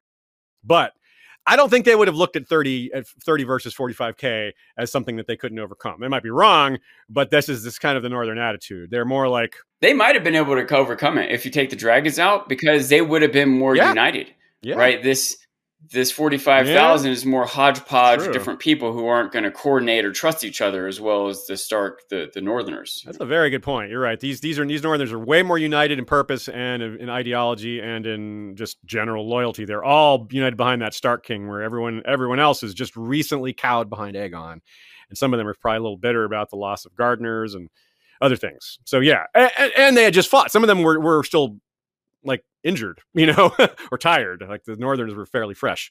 So Nina also points out that this approach speaks volumes. Torrhen did not take up a defensive position. He did not reinforce Moat Cailin and sit and wait for the dragons to come and fight them on terrain that was at most advantage to them. They marched into the south to confront the man that claimed their land. This was says a lot about both their attitude, but if we're looking a little deeper, there might be some might be a little more to it. Torrhen might have been cleverer than he seems here, and I'm not saying he didn't seem clever. I don't really know. He's he's no he's kind of like Aegon. We don't really know his personality. Uh, in other words, he's exposing his army. He's marching away from any potential defenses, the natural benefits of the neck and all that. He just shunned that and was marched right into the riverlands where it's kind of more open, where he'd have to cross a river to to fight them rather than them having to cross a river or swamps or what have you. So he's almost showing his neck right away. He's almost exposing himself right away, which which to his soldiers, the people following him, that looks brave. It looks forthright, like we're we're charging right in without you know without hesitation, without any sort of uh, fear, but taking up a defensive position, if they had taken up a defensive position, it sort of implies we're ready to fight. Where this actually gives Torrhen the chance to surrender, even though his men might not realize that because he gets to witness it before it hits him. Like if they're hunkered down, waiting to be hit, that first hit might be devastating because that's what Aegon does. He wants to overwhelm you when he when, if he's coming for you, he's coming for you hard. He's not going to just test the waters, one strafing run, see what you do.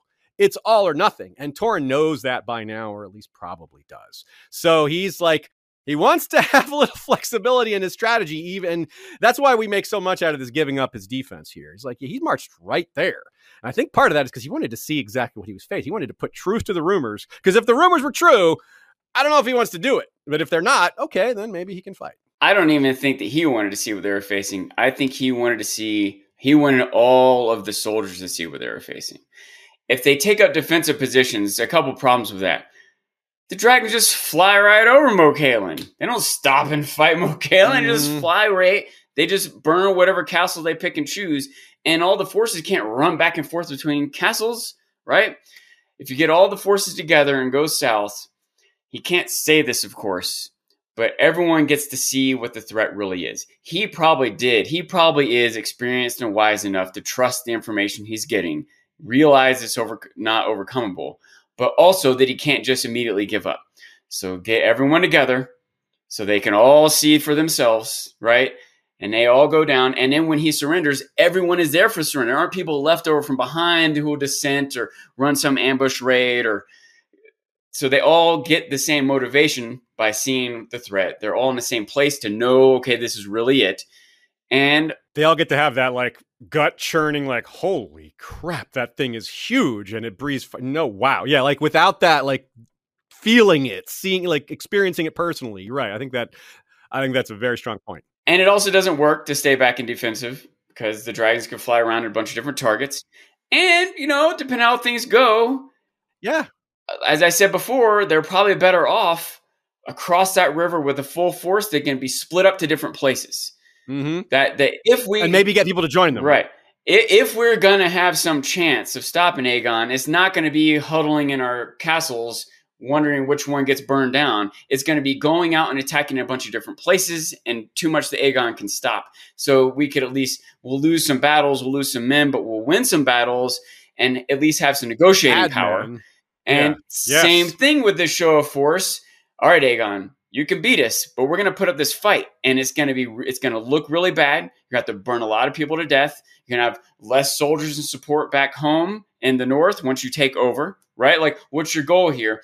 They probably have better posi- better bargaining power by showing up with this full force too. Even if they theoretically know they're going to lose, it's still a better position to bargain from. Yeah. Yeah. I agree. And, and it's, So I think from a bunch of different angles, I think Torrhen did the right thing. Yeah, I agree. I totally agree. And it, it, it seems so simple, but really, when we get into this detail, there's a lot of considerations. It's almost a tightrope walk, and I do think that he he seems to have handled it well. And I, I agree with pretty much everything you just said there. And eh, another thing about the defensive position, like you said, like no one's going to join him if he's hun- hunkering up in the neck. He's not going to get more allies, which he probably knows he needs. And that's this comes back to our point about a lot of Aegon's allies just joined him. They may be they're not like super tied to him. He didn't aren't marriage alliances in place, right? He didn't marry anybody outside of his family, right? So there's there's all this still there. Uh, so yeah, he might be Torrhen might be thinking, yeah, that he just appointed the Tyrells in charge of Highgarden. I bet I could get some Reachmen to join me. They don't like, they're not going to like that. They don't want to, to serve under the Tyrells. They've got um, they've got reason to flip sides, but of course that didn't work out. But those are things that he he could have been thinking about, strategies in mind that would have maybe been valid and as well as yeah you can't just lay down without a fight. Uh, i mean he did but he didn't want to just make that his first choice or uh, make that his only option because yeah it looks it does look bad. And he has to and, and if he's going to do it he has to make sure it doesn't look cowardly. And the best way to do that is to sh- make sure everyone sees the threat as he does up close and personal. Yeah. And if he just announces, yeah, we're going to march down there and surrender, like he loses so much authority. He's going to lose more authority, not just that, but then when King Aegon appoints him warden of the North, everyone's going to remember that he's this guy that gave up so quickly. Like he just immediately kowtowed to this threat. Like, is that really the guy you want in charge? Even from his perspective, he's like, well, I still want to be in charge. If I'm going to lose my crown, I still want to be Lord of Winterfell. I don't want to like have a whole Tyrell or Tully situation happen to me. I don't want him to just replace me with the Boltons or the Manderleys. Yeah, right. These are other thoughts that would go through his head, but it goes even farther than that. Like you said, 30,000 men. That's way more than Robb brought. So Don't forget, Robb also had some Riverlands men join him. Not a lot because they were in big trouble at that point. Uh, but the North is also more populous now than it was then, most likely. To be fair, Robb was in a hurry. He didn't get all the mountain clans and some other folks. But Torrhen, uh, yeah, this is part of what you were saying. I think this is why he gathered as many men as possible, so as many men as possible would be witness to what they're do what happened in the South, whether it be a glorious victory or a tough decision to bend the knee. You know, at least they would see what they were faced with. Yeah, I totally agree. The witnesses, it's really important. I didn't even think of it till just now, but I, I wonder if on some level Aegon pieced it together too. Aegon probably knows what Torrhen's going through. And he's like, I need to get everywhere with my dragon right away so his soldiers see it. I, I need him to see the threat that he wants his people to see. Like and this giant army and this burned castle. Like they get to see it's a triple threat, right? All that stuff. Plus the other rumors. What Harren didn't have, what Ar- Argilac didn't have, what the Lords of the Crownlands didn't have is what had happened to those people. Torrhen now sees what happened to the Field of Fire. What happened to what happened to Harren? What happened to the Lords of the Crownlands? What happened to Argilax? There's a lot more evidence. A lot more people have gone up against the dragons and lost, or one dragon and lost. Here we are with three of them again, with a bigger army than any of these others had faced. So he's really got to be confident to take this to, to violence, and clearly he wasn't. so he saw Harrenhal with his own eyes and the dragons and the army, and so did all his other lords. So, but there's more than that. Here, here's another quote to, to carry us forward. The king of the north had heard many accounts of the field of fire as well. He knew that the same fate might await him if he tried to force a crossing of the river. Some of his lords, bannermen, urged him to attack all the same, insisting that northern valor would carry the day. Others urged him to fall back to Moat Cailin and make a stand there on northern soil. The king's bastard brother Brandon Snow offered to cross the Trident alone under cover of darkness to slay the dragons whilst they slept. That is wild and really cool, right? From Torrhen's POV, too, not only did you mention that he's aware now of all these conquests that just happened, but several of them happened in such a short span of time that Harrenhal is still smoldering. So it's like, wow, not only did he do that, he did it fast. and here's a huge question mark, though Torrhen's sons. We don't know how many he had. We know he had more than one we don't hear of them being present there. We do hear about them complaining about the result. We hear about them bending, uh, uh, the, being upset about the bending of the knee and just being a problem going forward. It's a little odd that we don't hear about them being there, but if his goal was to make sure as many people saw it as possible, you would have thought he'd have brought one or two of them with. On the other hand, he might not have wanted to bring his oldest son if his oldest son was kind of young Sometimes we see the tradition of at least leaving the Stark. There must be a Stark in Winterfell. Set aside any maybe supernatural angle to that. It just makes sense to keep your heir safe or to keep at least one member of your bloodline out of the fighting, especially when it's something like dragons, which it's pretty hard to keep people out of harm's way when that with that element in in at present, rather. I mean, if he'd heard what happened to the Gardener, to the Gardeners, exactly. You know? The whole Gardener line's wife is like, well, let's make sure that doesn't happen. Leave one Stark at home. Like you left. I mean, Robb was left back when Ned went south. You know, there's it's common. Benjen was left at Winterfell when Ned went south. You know, all these other things. So, uh, similar examples, and not just in the North, but this is the North we're talking about. So these examples are probably the best to use. So if he brings them, they get to also witness it and they also get to see what it is they're surrendering to, but they may not have been old enough. Only one of them may have been old enough. Uh, Nina points out that it's odd that Brandon Snow and these maesters did the negotiating if Torrhen's sons or one of them was old enough to be in this place. This kind of tells me they weren't because I, I agree with her that if they were old enough, they would be likely representatives of the king. The the princes are uh, very often take that role up. It's part of their training, part of the the way these these noble situations are handled, and. Uh, but they don't. Brandon Snow and the Maesters are the ones passing these messages back and forth, apparently, and the lack of the son's involvement may be part of why they're upset later. But it may maybe it's more likely to just assume they were too young, or if there was an older one, he wasn't there because he was back at Winterfell. Yeah, to to the point we made earlier about Torrhen wants all the soldiers to see, not just that he wants to see. I think he was ready. I think he had seen or heard enough, but he knew that all the people would need to see it with their own eyes. His sons didn't see it with their own eyes, and they're upset. Mm-hmm. Right? Yeah. I think all the other lords went, saw the dragon, saw the field of fire, saw Harrenhal, went back home being like, okay, good thing we bent the knee. But anyone that didn't see is like, oh, that Torrhen Stark, he's the one that knelt. You know, they're they're they don't realize the other option is they would be dead. Yeah, yeah, and we will be talking about this more because this is a thing we've talked about the Starks under the dragons. We had episodes on that, but some of this is we've added a few new details that we're going to we're going to want to mention as we go through the years here in Fire and Blood. Now, what about this Brandon Snow business? Not about him being the envoy, but about the assassination of the dragons. Several takes here. Was Brandon simply another overconfident man, not truly grasping what he was up against? Maybe not. Maybe. That's possible, but I wouldn't jump to that conclusion automatically. I would simply consider that as one possibility. And it, it may only be part of the picture. What means did he intend? How was he going to assassinate them? Well, we really only have one guess there. Was he the figure in Bran's weirwood vision making weirwood arrows? At first, when the Dance of Dragons came out, a lot of people thought that was Bloodraven. Enough time has passed, enough analysis has been done. Doesn't really make sense that it was Bloodraven. Why was Bloodraven making weirwood arrows at Winterfell? When was he ever even at Winterfell? And, and the timeline, the order of the visions doesn't necessarily support that either. It does support this. It does support someone making weirwood arrows uh, the time of that vision in, in, relative position to the others does support the possibility that this is it. Nina agrees. Nina thinks it is him. He's the one there. And uh, it wouldn't have been the worst plan in the world. Tyrion himself notes that the eyes are the most vulnerable part of a dragon, their eyes and the brain behind them. That's how Meraxes was killed. There's a few other examples. And yeah, if he can sneak into a Targaryen camp, get a clean shot, which shouldn't be hard if the dragon's asleep. You know, shoot a weirwood arrow into their eyeball. Might yeah, that might kill it. It might work. I don't know how you get all three that way.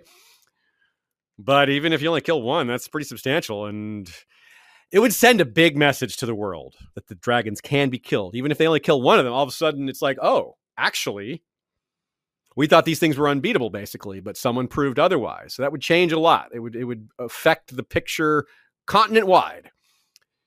Uh, so, but but apparently Torrhen was like, was he was not talked into this. He was not moved by this possibility. It assumes and... a lot too. Like, say you sneak into the Targaryen camp and get captured and held hostage, and now Aegon is mad that the king's brother snuck into my like. It gets a lot worse, right? Or yeah. what if you sneak into the camp and you don't get caught, but the dragon's not asleep or not there, or you know what I mean? Like, yeah, you can't yeah, put your stake in this plan. Yeah, 20 good men will not cut it here. or 20 good weirwood arrows. So yeah, it's really interesting to think if there's maybe a vision, like if there's some some magic involved here as well. Maybe there's a supernatural angle to this, uh, a dream or some vision. Maybe someone saw the dragons dead in a in a vision or a green dream, but they're actually seeing something farther in the future. Or I'm making my way through Clash of Kings right now. I'm doing a reread, and I'm right at where Bran is arguing with the Green Dreams, and Meera is too, and Jojen's just like, nah, y'all. Green Dreams happen. Like you can't get away from it, but you, we can interpret them wrong. That's the one out. Is that yes? Just because I see this happening doesn't mean I've interpreted it correctly. It's going to happen, but maybe not in the ways that it appears to me. So this is a possibility for this example as well. There could be a Green Dreamer in the mix, or maybe Brandon Snow himself, or who knows? But uh, it's possible. So is poison, but that's unlikely. That's not really a northern means of. Neither is uh, assassination, but this isn't necessarily assassination. Let's talk about that more in a second here. Now, so the reason I think it's not as insane as some of the others is he's not he's not like he's acting like he's going to face them in open battle like like a lot of these other kings did. He's got a plan to it's a subterfuge plan, it's intrigue. So it's not you can't judge it quite the same. It's I wouldn't call it insane like facing the dragon headlong is. but that doesn't mean he wasn't underestimating the dragons, as as you said, Sean. It doesn't mean it was a good plan. It just isn't maybe isn't crazy. you said it's not the worst plan in the world, but you need more. That's a low bar. the bar's yeah. got to be higher than not the worst plan in the world. it needs to have a chance of success, not just oh, it's the second worst plan in the world. yeah, even a halfway point plan between the worst and the best, still I don't know. Let's look for better than that. That's an average plan at best, yeah. so let's have the next quote here right now. All through the night, messages went back and forth. The next morning, Torrhen Stark himself crossed the Trident. There upon the south bank of the Trident he knelt, laid the ancient crown of the kings of winter at Aegon's feet, and swore to be his man. He rose as Lord of Winterfell and Warden of the North, a king no more.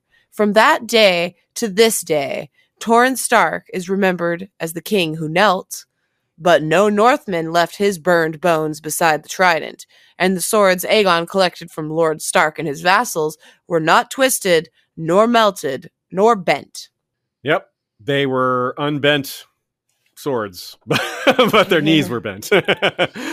I do wonder about these letters back and forth, what was being said, what sort of information was passed back and forth. Given the intermediaries, it's a little less likely to me that dreams were discussed, but that doesn't mean they weren't discussed in purpose or in person once he did cross. But at that point, he'd already decided to kneel. So, hmm, yes, that's a, it's a, bit, but maybe Brandon Snow was willing to discuss his brother's dream. Maybe the Maesters were excluded from that. Doesn't mean the discussions weren't had. It just would have been very they would have had to be very diplomatic about when they spoke about it and very cautious about who they said it in front of. So the, the possibility absolutely exists, but it's, it's hard to it's obviously hard to suss out any specifics here. The fact that they went back and forth a lot adds to part of my reasoning as to why Torrhen Stark bringing this whole army forward gives them more bargaining power. They're bargaining. That's what's mm-hmm, happening yeah, here. They're like, look, we want X, Y, Z. Aegon's like, no. They're like, all right, we'll we'll go to war. We're like, all right, we'll we'll go to war and we'll beat you. Like, you might beat us, but you're gonna have to split your dragons up and fight us in three different places. You're gonna look bad to yeah. the rest of the North when you do conquer me, because they're all the orphans and wives at home whose fathers you just killed are not going to follow you. You're, you're, that, I, this is what I think with the back and forth. More works, chance for bad right? blood. Yeah. All the if thens of if we do this battle or not. And what I want is keep Winterfell, you know, keep, keep my yeah honor, okay, you know, et cetera, et cetera. What's it worth to you to avoid that hassle? He's not going to praise it like that because that sounds like it's a, it's a, he's looking for a bribe. But basically, that's the the diplomacy, the, the the clever language that's used by people who are good at this sort of thing, to not make it look like a capitulation, to make it look like a, to to keep the bargaining under uh, subtle while the important points are covered as pr- maintaining honor, maintaining certain other things. Yeah. And another consideration here. Okay, so Brandon Snow's willing to assassinate the dragons. Was he willing to assassinate Aegon himself? I'm guessing no, but it's absolutely a worthy consideration. I think it's just a little outside of their morals, their their codes of honor. But there wasn't a Kingsguard yet, so if he did want to do it, it would have been a little easier, or maybe a lot easier than before. Aegon, maybe was still a little, maybe he was overconfident. Visenya did point that out to him later, like, bro, you're overconfident about your own personal safety and then she went about proving it by cutting his face. But so she really, apparently, really needed to make a point there. Uh, the point of her sword, as it turns. Out. By the out. way, but, it's a little outside of their code to, uh, you know, assassinate someone, if you will, but it's also outside their code to kneel. So I, I can see that. Yeah, hey, we that's true. We have this code, but it wasn't accounted for dragons, so maybe we got to reevaluate our code. You know? Mm. I'm not sure I fully agree with that. I think kneeling is within the is acceptable. Like I'm not sure. Like it's you don't do it lightly, but I don't know that assassination is ever acceptable. You know what I mean? And by their value system, but that's that's a gray area. I, I see what you're saying. I, will, I don't fully disagree, but I'm not sure about that. We'll say. I should also clarify: it might be outside of their value code, but maybe not one person's. Yes. And that might also be, I think, the point is made in the document here that that might be part of why he sent Brandon and not some other person because he did trust that he would not assassinate him. Ah, like someone yes. else might do something crazy in there. Yeah, yeah, yeah. So. And also, he didn't. Maybe that's part of why he didn't send his own son because maybe his, maybe his son was a little less capable, or he's a little doesn't want him being like seized. Whereas, like if he loses his bastard brother, it's not a not as big a deal. Now, this is where it gets really gray too, because sabotage is not ignoble. That's there's nothing wrong with sabotage. You're allowed to do that. that that's a that's fine according to the rules of war. But, but with assassination, like look at Stannis and Renly. Stannis just just will not admit that he did that. you know, he, he doesn't, it's an uncomfortable subject for him. And he's like kind of in denial about what really happened there. He's like, I, when I woke up, my hands were clean. You know, like, were they? Were they? and because, like, but if it was acceptable, I think he would have just said it. Like, he's like, no, that was, he's, my brother's a traitor. I mean, which he did say other times, like, my brother deserves death because he's a traitor, you know, but if he bends the knee, I'll forgive him so he's just not going to admit that he's a kinslayer. He's not going to admit that he uh, engaged in something that's dishonorable because it's, it's, it doesn't look good, and and he doesn't want to think that he did it, which is very kind of the human aspect here. And he's able to deny it. Like how many people would believe this story? So he, you know, if he wasn't able to deny it, he might have to face it differently or, or you know, own up to it differently. Yeah, technically his hands were clean. Metaphorically, no way, you know, but technically, you know, physically speaking, yeah. So, like, here's another example. Like, in uh the North, Nina brings up the point of Jon being ordered to assassinate Mance Rayder by the other, like, by uh Alliser Thorne and, and Janos Slynt. He's like, damn it I, this isn't what we do. This is really ignoble. He's like he doesn't even he's not even doesn't even mind the part that it'll get him killed. He's like he's like yeah i'm gonna die if i do that. But that's not the part that bothers him. He's like this is really uh, just not okay. Like this is a diplomacy and envoys. You really shouldn't do that sort of thing. Like even when argilac did that cutting the hands off an envoy that was a really big deal. Like most of westeros agreed with aegon that that was argilac was 100% in the wrong there. So yeah, and in the quote is it, Jon considers it quote foul enough to slay a man in his own tent under truce, let alone the other aspects of this. So another example that I've thought of here, right before this, right before we went live today, in fact, about an hour before, was when they were willing the Westerners and Riverlanders under Jaime, So this is Feast for Crows era. When they're willing to uh, feast and dance, rather, when they're willing to sneak attack Riverrun at night to open the gates, but when one of them throws out the idea, oh, yeah, and we can smear night soil on some arrows and assassinate Blackfish, that's when they're like, no, that part they're against. And it starts an ugly argument between Frey and Piper, which leads to Jaime thinking, man, they would never do this in front of Tywin. you know, which which leads me to wonder what Tywin would have thought of the idea of assassinating Blackfish with night soil. He might have been like okay with it if it was done under wraps, but I don't know. I don't know. But either way, it's kind of off. Tywin would have been okay with it for sure. I, I think, think, Yeah, maybe. Tywin's yeah. okay drowning people. Tywin's yeah. okay drowning women and children who aren't at war. You know what I mean? Like, yeah. I think he would be okay with it. Yeah, probably. He, but he. I mean, he didn't want to. His hand. His. He didn't want to be known that he was part of the Red Wedding. You know, I think he was fine for people to suspect it, but didn't want it said openly. So yeah, it's, it is a little. I think you're right, but it's there's still some nuance to what he wants. People. I think he wants people to suspect it rather than that he's known for doing it, but maybe, maybe you know, his response would be something like, "I don't want to hear of this." Ah, you could, yeah, yeah, okay, yeah, mm, okay, that might be. I could see that maybe being his way of handling it. That's a good point. Now go do it in parentheses, you know, yeah. Nina says this this this all may have been a way for Torrhen to put himself on more equal footing with Aegon for like you said, for negotiations, for for bargaining, for like having leverage and things like that. Before he had stepped foot onto Westeros for the purpose of invasion, Aegon had tried to use his own bastard brother to make an alliance with Argilac. Right? He used Orys as a bargaining chip to marry Argella, and obviously Argilac was extremely unhappy with that. That led to the whole hands cut off envoy business.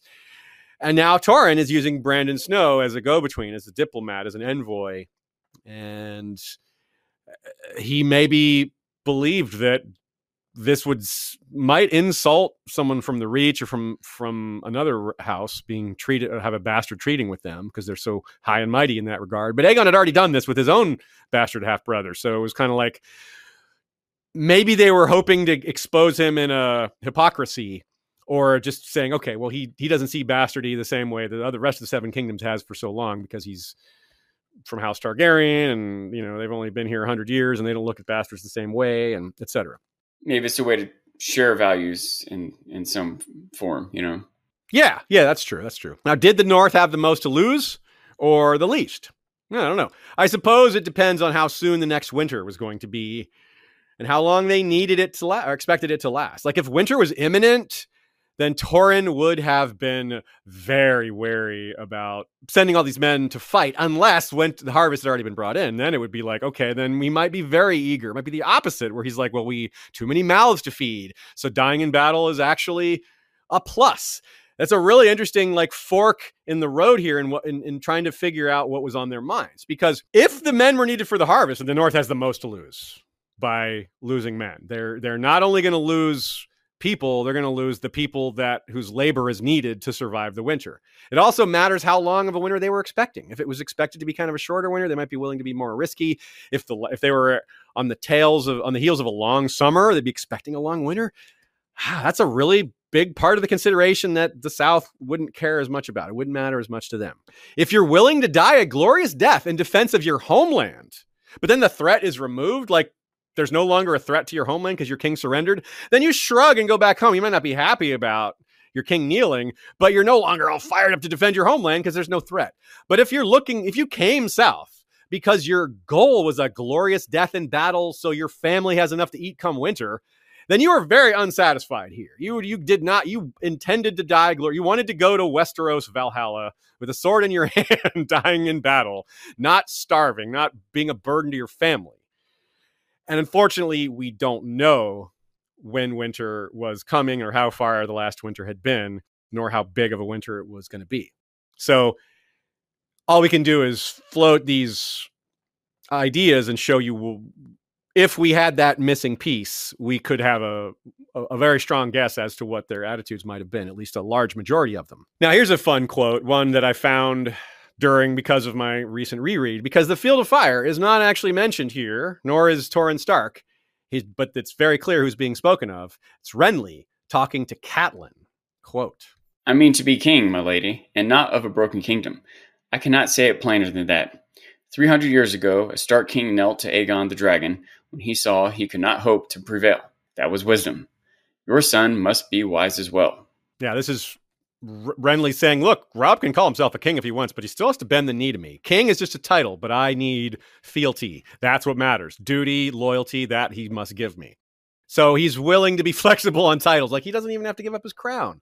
He can still call himself king. So it's kind of like a it's a it's sort of a diplomatic solution there. It's like he doesn't even have to give up his title. He just has to acknowledge that it's subordinate to mine which is kind of clever on Renly's part. it's one of those things that makes you think Renly would have been pretty good at compromising, more so than most kings. Maybe not like compared to a regular guy.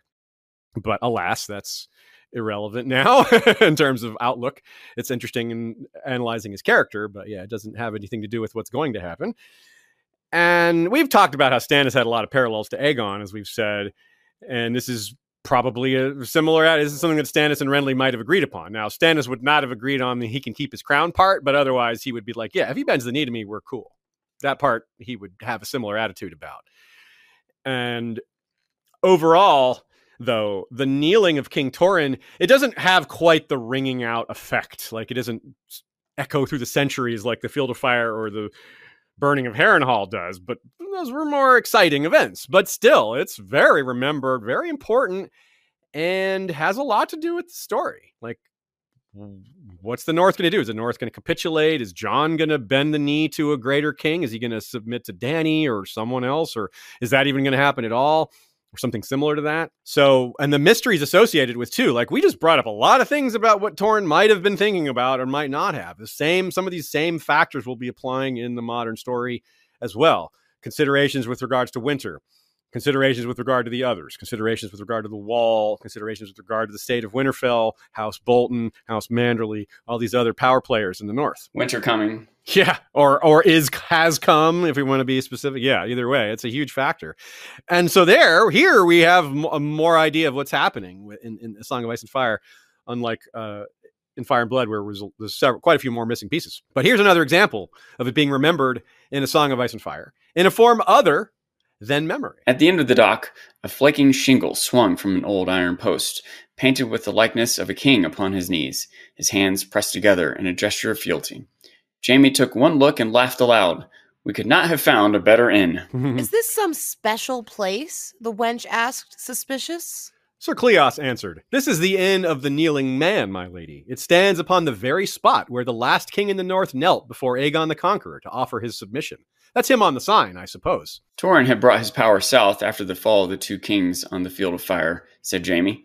But when he saw Aegon's dragon and the size of his host, he chose the path of wisdom and bent his frozen knees. If you recall, this is the inn where the innkeepers turn out to be working with the Brotherhood without banners to try to set up Brienne, Jaime, and Cleos for an ambush, which they smell. they sniff that out. And they point out that the former owners of the inn are dead, the implication implication being that they were killed by Tywin's reavers, Gregor or Lorch or Hoat And so these these people just came along and took over this empty building and are using it to facilitate ambushes on people they don't like. Which, to be fair, these were Lannisters. They were trying to do that too. At least they assumed Brienne was one at that point. Now, two chapters later, Arya and her compatriots are led there by the brother without banners, Tom, Anguy, and Lem, who have just found them and sort of tricked them into becoming their prisoners. And Arya sees the end. She says it looks friendly with a whitewashed upper story and slate roof. That's her like description of it. She doesn't realize the kneeling king on the sign is her ancestor. That's kind of fun. There's several things that, that passed by Arya that that deal with her, her family that she doesn't know about, like the the Elmar Frey thing when she's like, "I hope your princess dies." No, no, Arya, that's you're talking about yourself. Those kind of things, like a lot of little things like that happen with her, and she just passes by evidence of her own family or, or ties to her own family. It's fun. Uh, the ensuing conversation proves that there was indeed an ambush plan. Like the, the, they have this conversation with Anguy and Lem and Tom, and it's like, yep, they were planning on ambushing Brienne and, and Jaime and and Cleos, but they uh, figured that out. Arya introduces herself as Squab here, uh, you know, when she first meets uh, these Brotherhood Without Banners people. And then she meets Harwin there, which is kind of neat that this happens at the end of the Kneeling man It's a reuni- reunited someone who used to be a Stark, but he bent the knee to someone else to a different cause. So he also bent his knee to a different cause. He's no longer a Stark man. And this is where Hot Pie decides to stay behind. And this is not to be confused with another inn that the Brotherhood Without Banner controls where Gendry is found by Brienne, and he mistakes her for, or she mistakes him for Renly in her fever dream state. And Gendry does look a lot like Renly. But yeah, this is not the same inn. So uh, there's a couple of those. So George could not have written a better inn. so we don't actually hear any more of the end of the Kneeling man. I, I kind of assume we'll find out more about it later. It'll come up again at some point, maybe.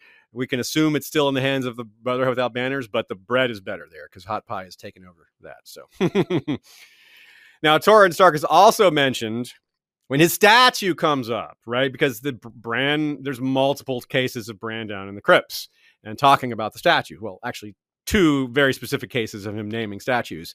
So Torrhen Stark and the historical Torrhen Manderly, uh, or Torrhen Karstark rather, and Torrhen Manderly. There's lots of people named after Torrhen. That's telling, right? He his name was not shunned thereafter. It wasn't, oh, this is an embarrassment of a king that we all hate because he knelt. No, people kept naming their kids after Torrhen. That's very meaningful. There would be even another Torrhen Stark, right? Cregan's sons Edric and his granddaughter Serena had a Torrhen. So I mean that's only 200 years later or 180 rather than you know 300 years later or 250 or something so yeah that's heartening to me because I, I, think of torrhen as being a, a, hero as being a brave wise hero for having knelt and uh, yeah, like seriously. And I, I, I amen. there's at least some amount of resentment towards him that I pick up through the books, but it seems like overall that's not the case. It seems like that was maybe a little bit in the wake of when it happened, but now looking back, like you said, people are naming their kids after him. So yeah, right. So that's that's a pretty big deal, and it's also like, yeah, I agree with your general point that it it, it does take courage to kneel sometimes, based on what the alternative, because he knew he would get pushback from his own people, you know, he knew it wouldn't just be as simple as, whew, got out of that. Now let's go home and drink. You know, like, no, no, the problems continued. He, he knew he would have more problems and he knew that, yeah. So he was, it was a rock and a hard place type situation. But it's a rock and hard place for him. But for his people, it's just a fiery death. You know, like he's taking on yeah, yeah. the toughness of this decision for everyone else's benefit. Yes, the burden is on him, and he's he's taking on taking on rather than right. making them take it on because it would have been pretty easy for him to maybe not easy from a mental standpoint, but like from a strategic standpoint, to just send people to their death and just he could stand back and be like, "Oh no, they have dragons. I guess we'll surrender now." But to do it up front, yeah, he saved all their lives and just took a hit to his and his family's honor or or convenience of life or whatever. But to save countless thousands of yeah. lives. So Catelyn thinks when Robb's crown is being made, about the kneeling of Torrhen and that no one knows what happened to Torrhen's crown after it was handed over. Not only was Torrhen the last one to be a Stark king until her son, who was the next one, right? But the crown made for Robb was supposedly a replica of Torrhen's, a brown, uh, bronze with nine black iron spikes wrought in the shape of longswords with runes of the first men all over it. So it sounds pretty cool. but uh, yeah, that crown didn't have a a good result either. Although it is, we do know where it is. At least we think we know where it is. So during the first chapter of A Clash of Kings, she's seeing it be forged, kind of like in Dany's first chapter of A Clash of Kings. Her blood riders are gushing over her dragons, understandably. Now here she's looking at the last thing that happened in the Game of Thrones, her son being named king, and here she goes thinking about this crown. And she's the one that has it now. Of course, she's also dead at this point, but she's still walking around, unlike him. So she's got his crown. That's the last place we saw it. She was looking at it right before executing what's his name, the Frey in the epilogue. Uh, yeah, that guy. And Lord Torrhen returning home without the crown is going to bother people. It's like an extra bit of symbolic weight. Like his sons, maybe if they weren't there, like, Dad, you came home without the crown. That's terrible. and that's going to be a problem going forward that will give us reason to revisit the North, as I've said. However, yeah, there's, ooh, there's uh, also the swords being laid at Aegon's feet. It says that they were laid, they were not burned. This kind of says to me that they did the big processional where every single lord and maybe a lot of others, like high ranking people, had to walk and lay their sword at Aegon's feet until they had all done it. Because all the swords were surrendered. Just think of the logistics of that. All these swords being surrendered. No, that that that takes a while. like, all right, obviously ice wasn't surrendered. Torrhen didn't surrender his Valyrian steel blade. That might have been part of the negotiation. That might have been one of these like, yo, I'm not surrendering my sword. Let's be clear. I will surrender a sword. a nice one, like the one that I don't use in battle because I don't use ice in battle anyway. But like, let's be clear. I'm not giving up ice. you can have my crown. you can have. It. At first, Aegon was like, "No, you got to give me that." And he's like, "Come on, man. Like, let's." This is this is too far. Aegon's like, "All right, fine." I can see ice. Aegon bending on that pretty quick, actually, because he, he, understands the, yeah. the, value of heirlooms. Yeah, this one just happens to be a sword, you know, like Right. The crown. Yeah. Hey, I think he would have stood his ground on the crown. Yes, the crown you got to give up. Yeah, I agree with that. That's more symbolically important. Yeah. Might have understood that. And that might have been a Barton was like, okay, like they may have. He might have been like, okay, I'm gonna, I'm gonna, I know I'm gonna have to give my crown, but I'm gonna act like uh, I'm gonna use it as a negotiation leverage to keep my sword. like that's the one. I, that's the really valuable one. And even though uh, even though the crown is more important symbolically, ice is clearly yeah. to replace yeah. like by a mile, by a mile. Like like they just when Robb needed the crown, they just Riverrun Smith just did that. Like just boom, made it. Took them probably like a week. You know, like no, you're not replacing ice like that.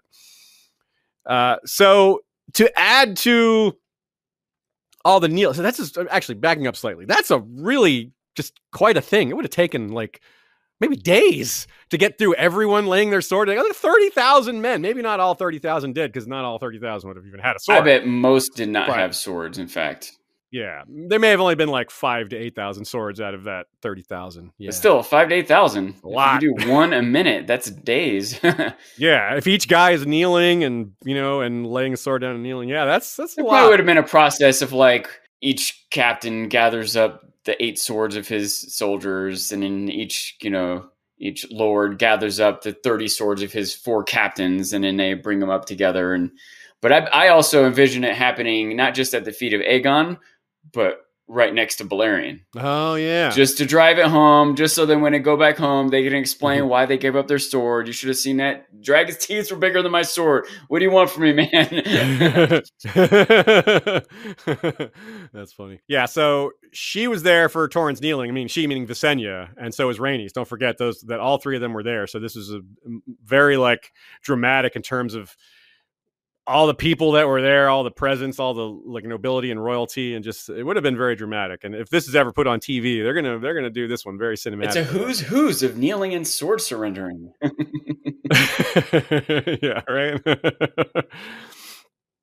so though we covered it in a separate episode, recall that if you listen to that episode, Visenya didn't actually settle things in the Vale at this point. This was still ongoing. It was at this point that she after Torrhen's kneeling, she returned to the Vale and then settled things, which went pretty quickly. Even though they were very set for defense, she just, you know, flew past it all.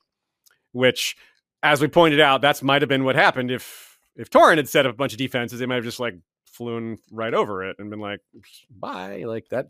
Good job on the defense there. I'm just gonna bypass it all. you know, go right to Winterfell or something and scoop up a Stark child or something. You know, it wouldn't have been quite the same, but that that option clearly was available in some form or fashion. So she was there for Torrhen's kneeling, went went went back, finished all that off, and it, it, fits nicely though in this timeline of just so many kneelings happening all at once or really close to the same time. Meanwhile, Aegon headed for Oldtown after the Stark submission, and Rhaenys headed for Dorne, which of course would not go so smoothly. Now, uh, we were planning on doing Oldtown today, but I think uh, we probably don't fully have time for it. So we'll come back to that and uh, discuss it at the beginning of the next episode, which is where we're going to be dealing with the people who didn't kneel. So that'll still be fun because the actual coronation happens during this visit to Oldtown. So this is when it's most clear who is not submitted and who has. And it's not always as simple as they didn't submit. We'll see that at the Iron Islands. The reason they didn't submit there is there is no single leader to lead them in submission, whereas in Dorne there was, but they were still very united on not doing it. So a lot of that will that's going to be a lot of fun.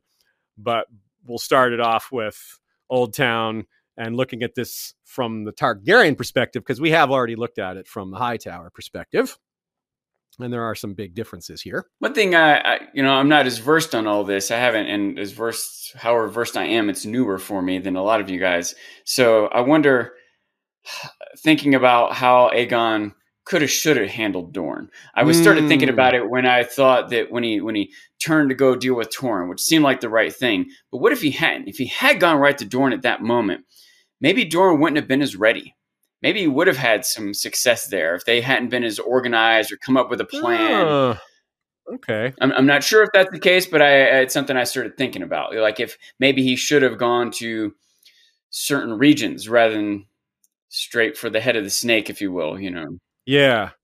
Yeah, and you're right too. Like if he had gone straight there, like what, did he know he was going to have a second coronation in, in Oldtown before he got there? Was that in the back of his mind or like a dead set plan, or did he even think of that at all?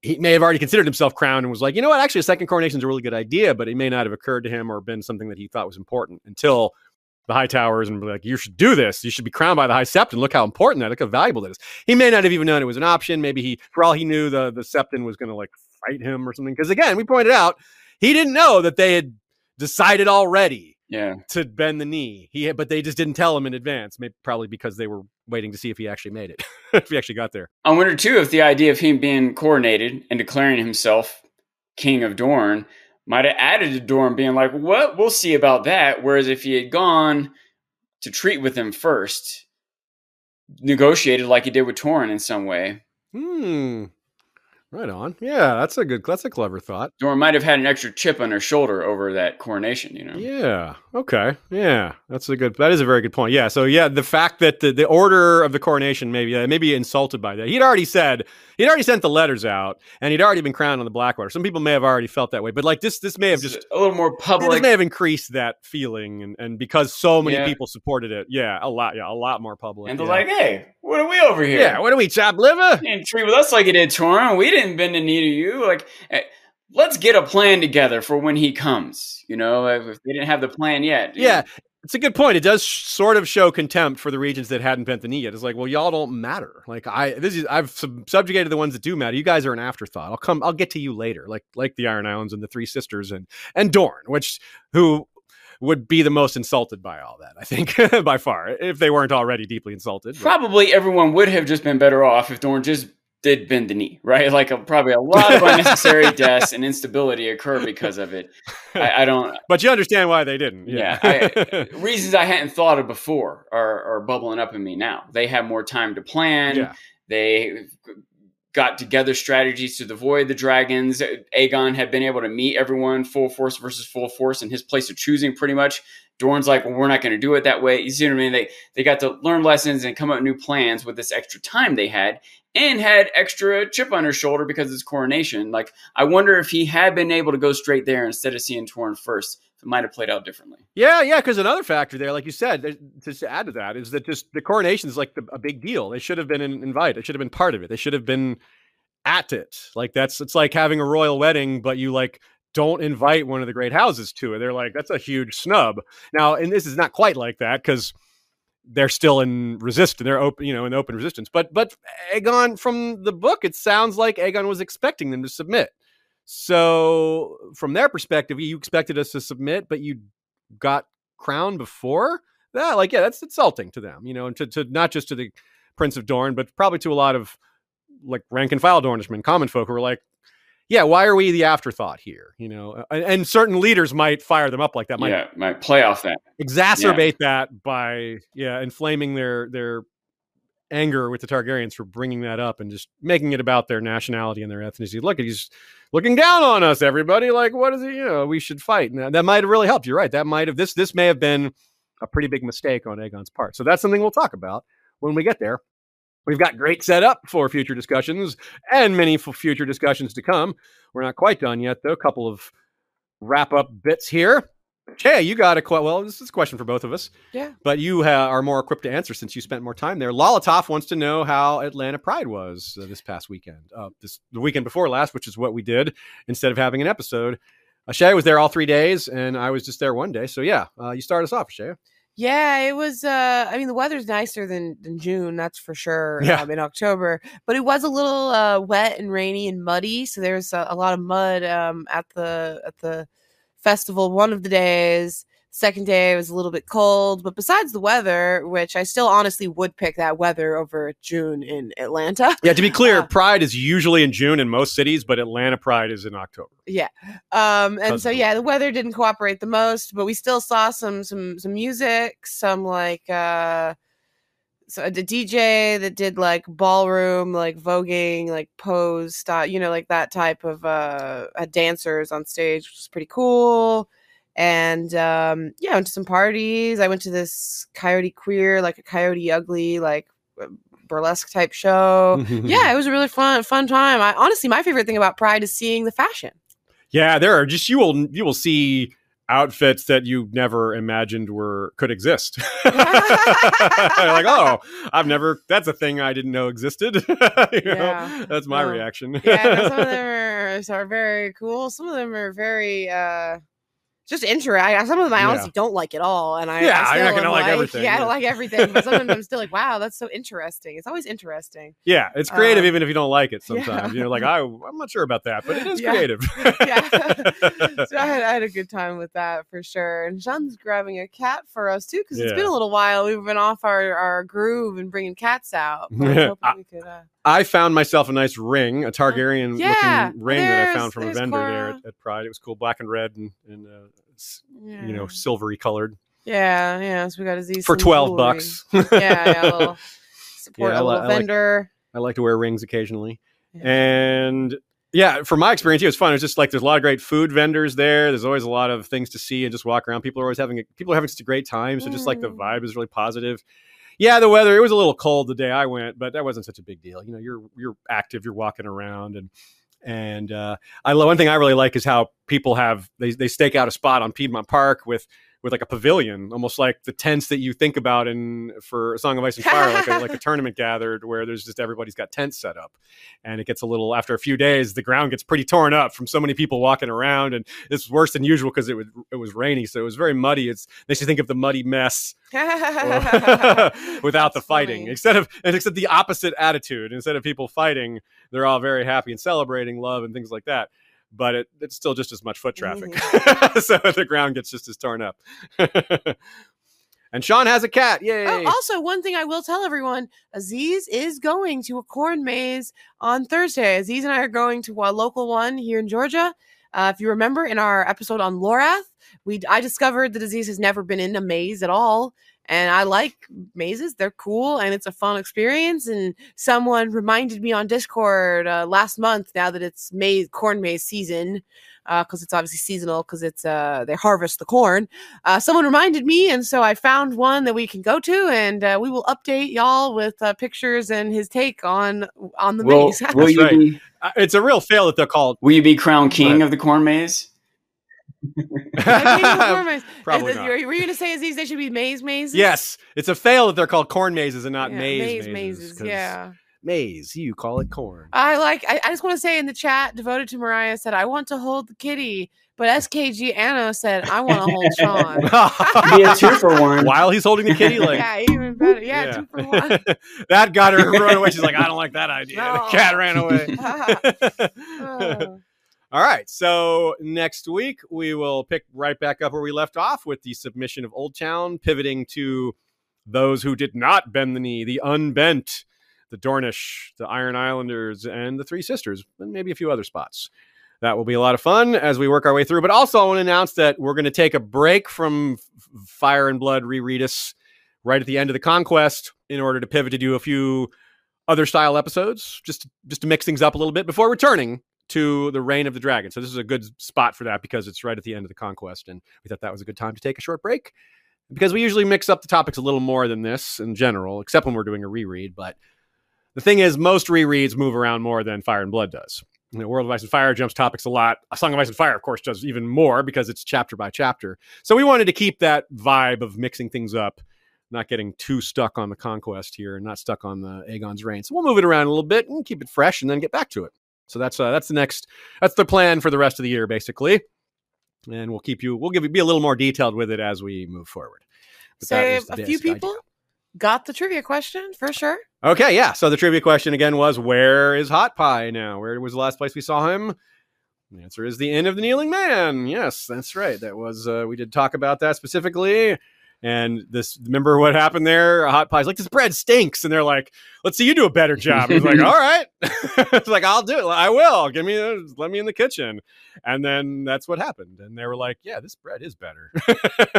Hot Pie knows the deal. Yeah. So, which is nice, isn't it? You know, we got to hope. Root for Hot Pie being, he's a, he's a symbolic of people that can find their place in, in, in a, in a war torn world and make other people's lives a little bit better using their skills. Yeah, go hot pie. Hope he hope we see him again. I hope he's doing well. And uh, everyone, go eat something tasty uh, in honor of hot pie. We're about to eat something really tasty. That's true. We've got some uh, homemade lasagna waiting for us out there. We are lucky people. Yeah, so very excited. lucky.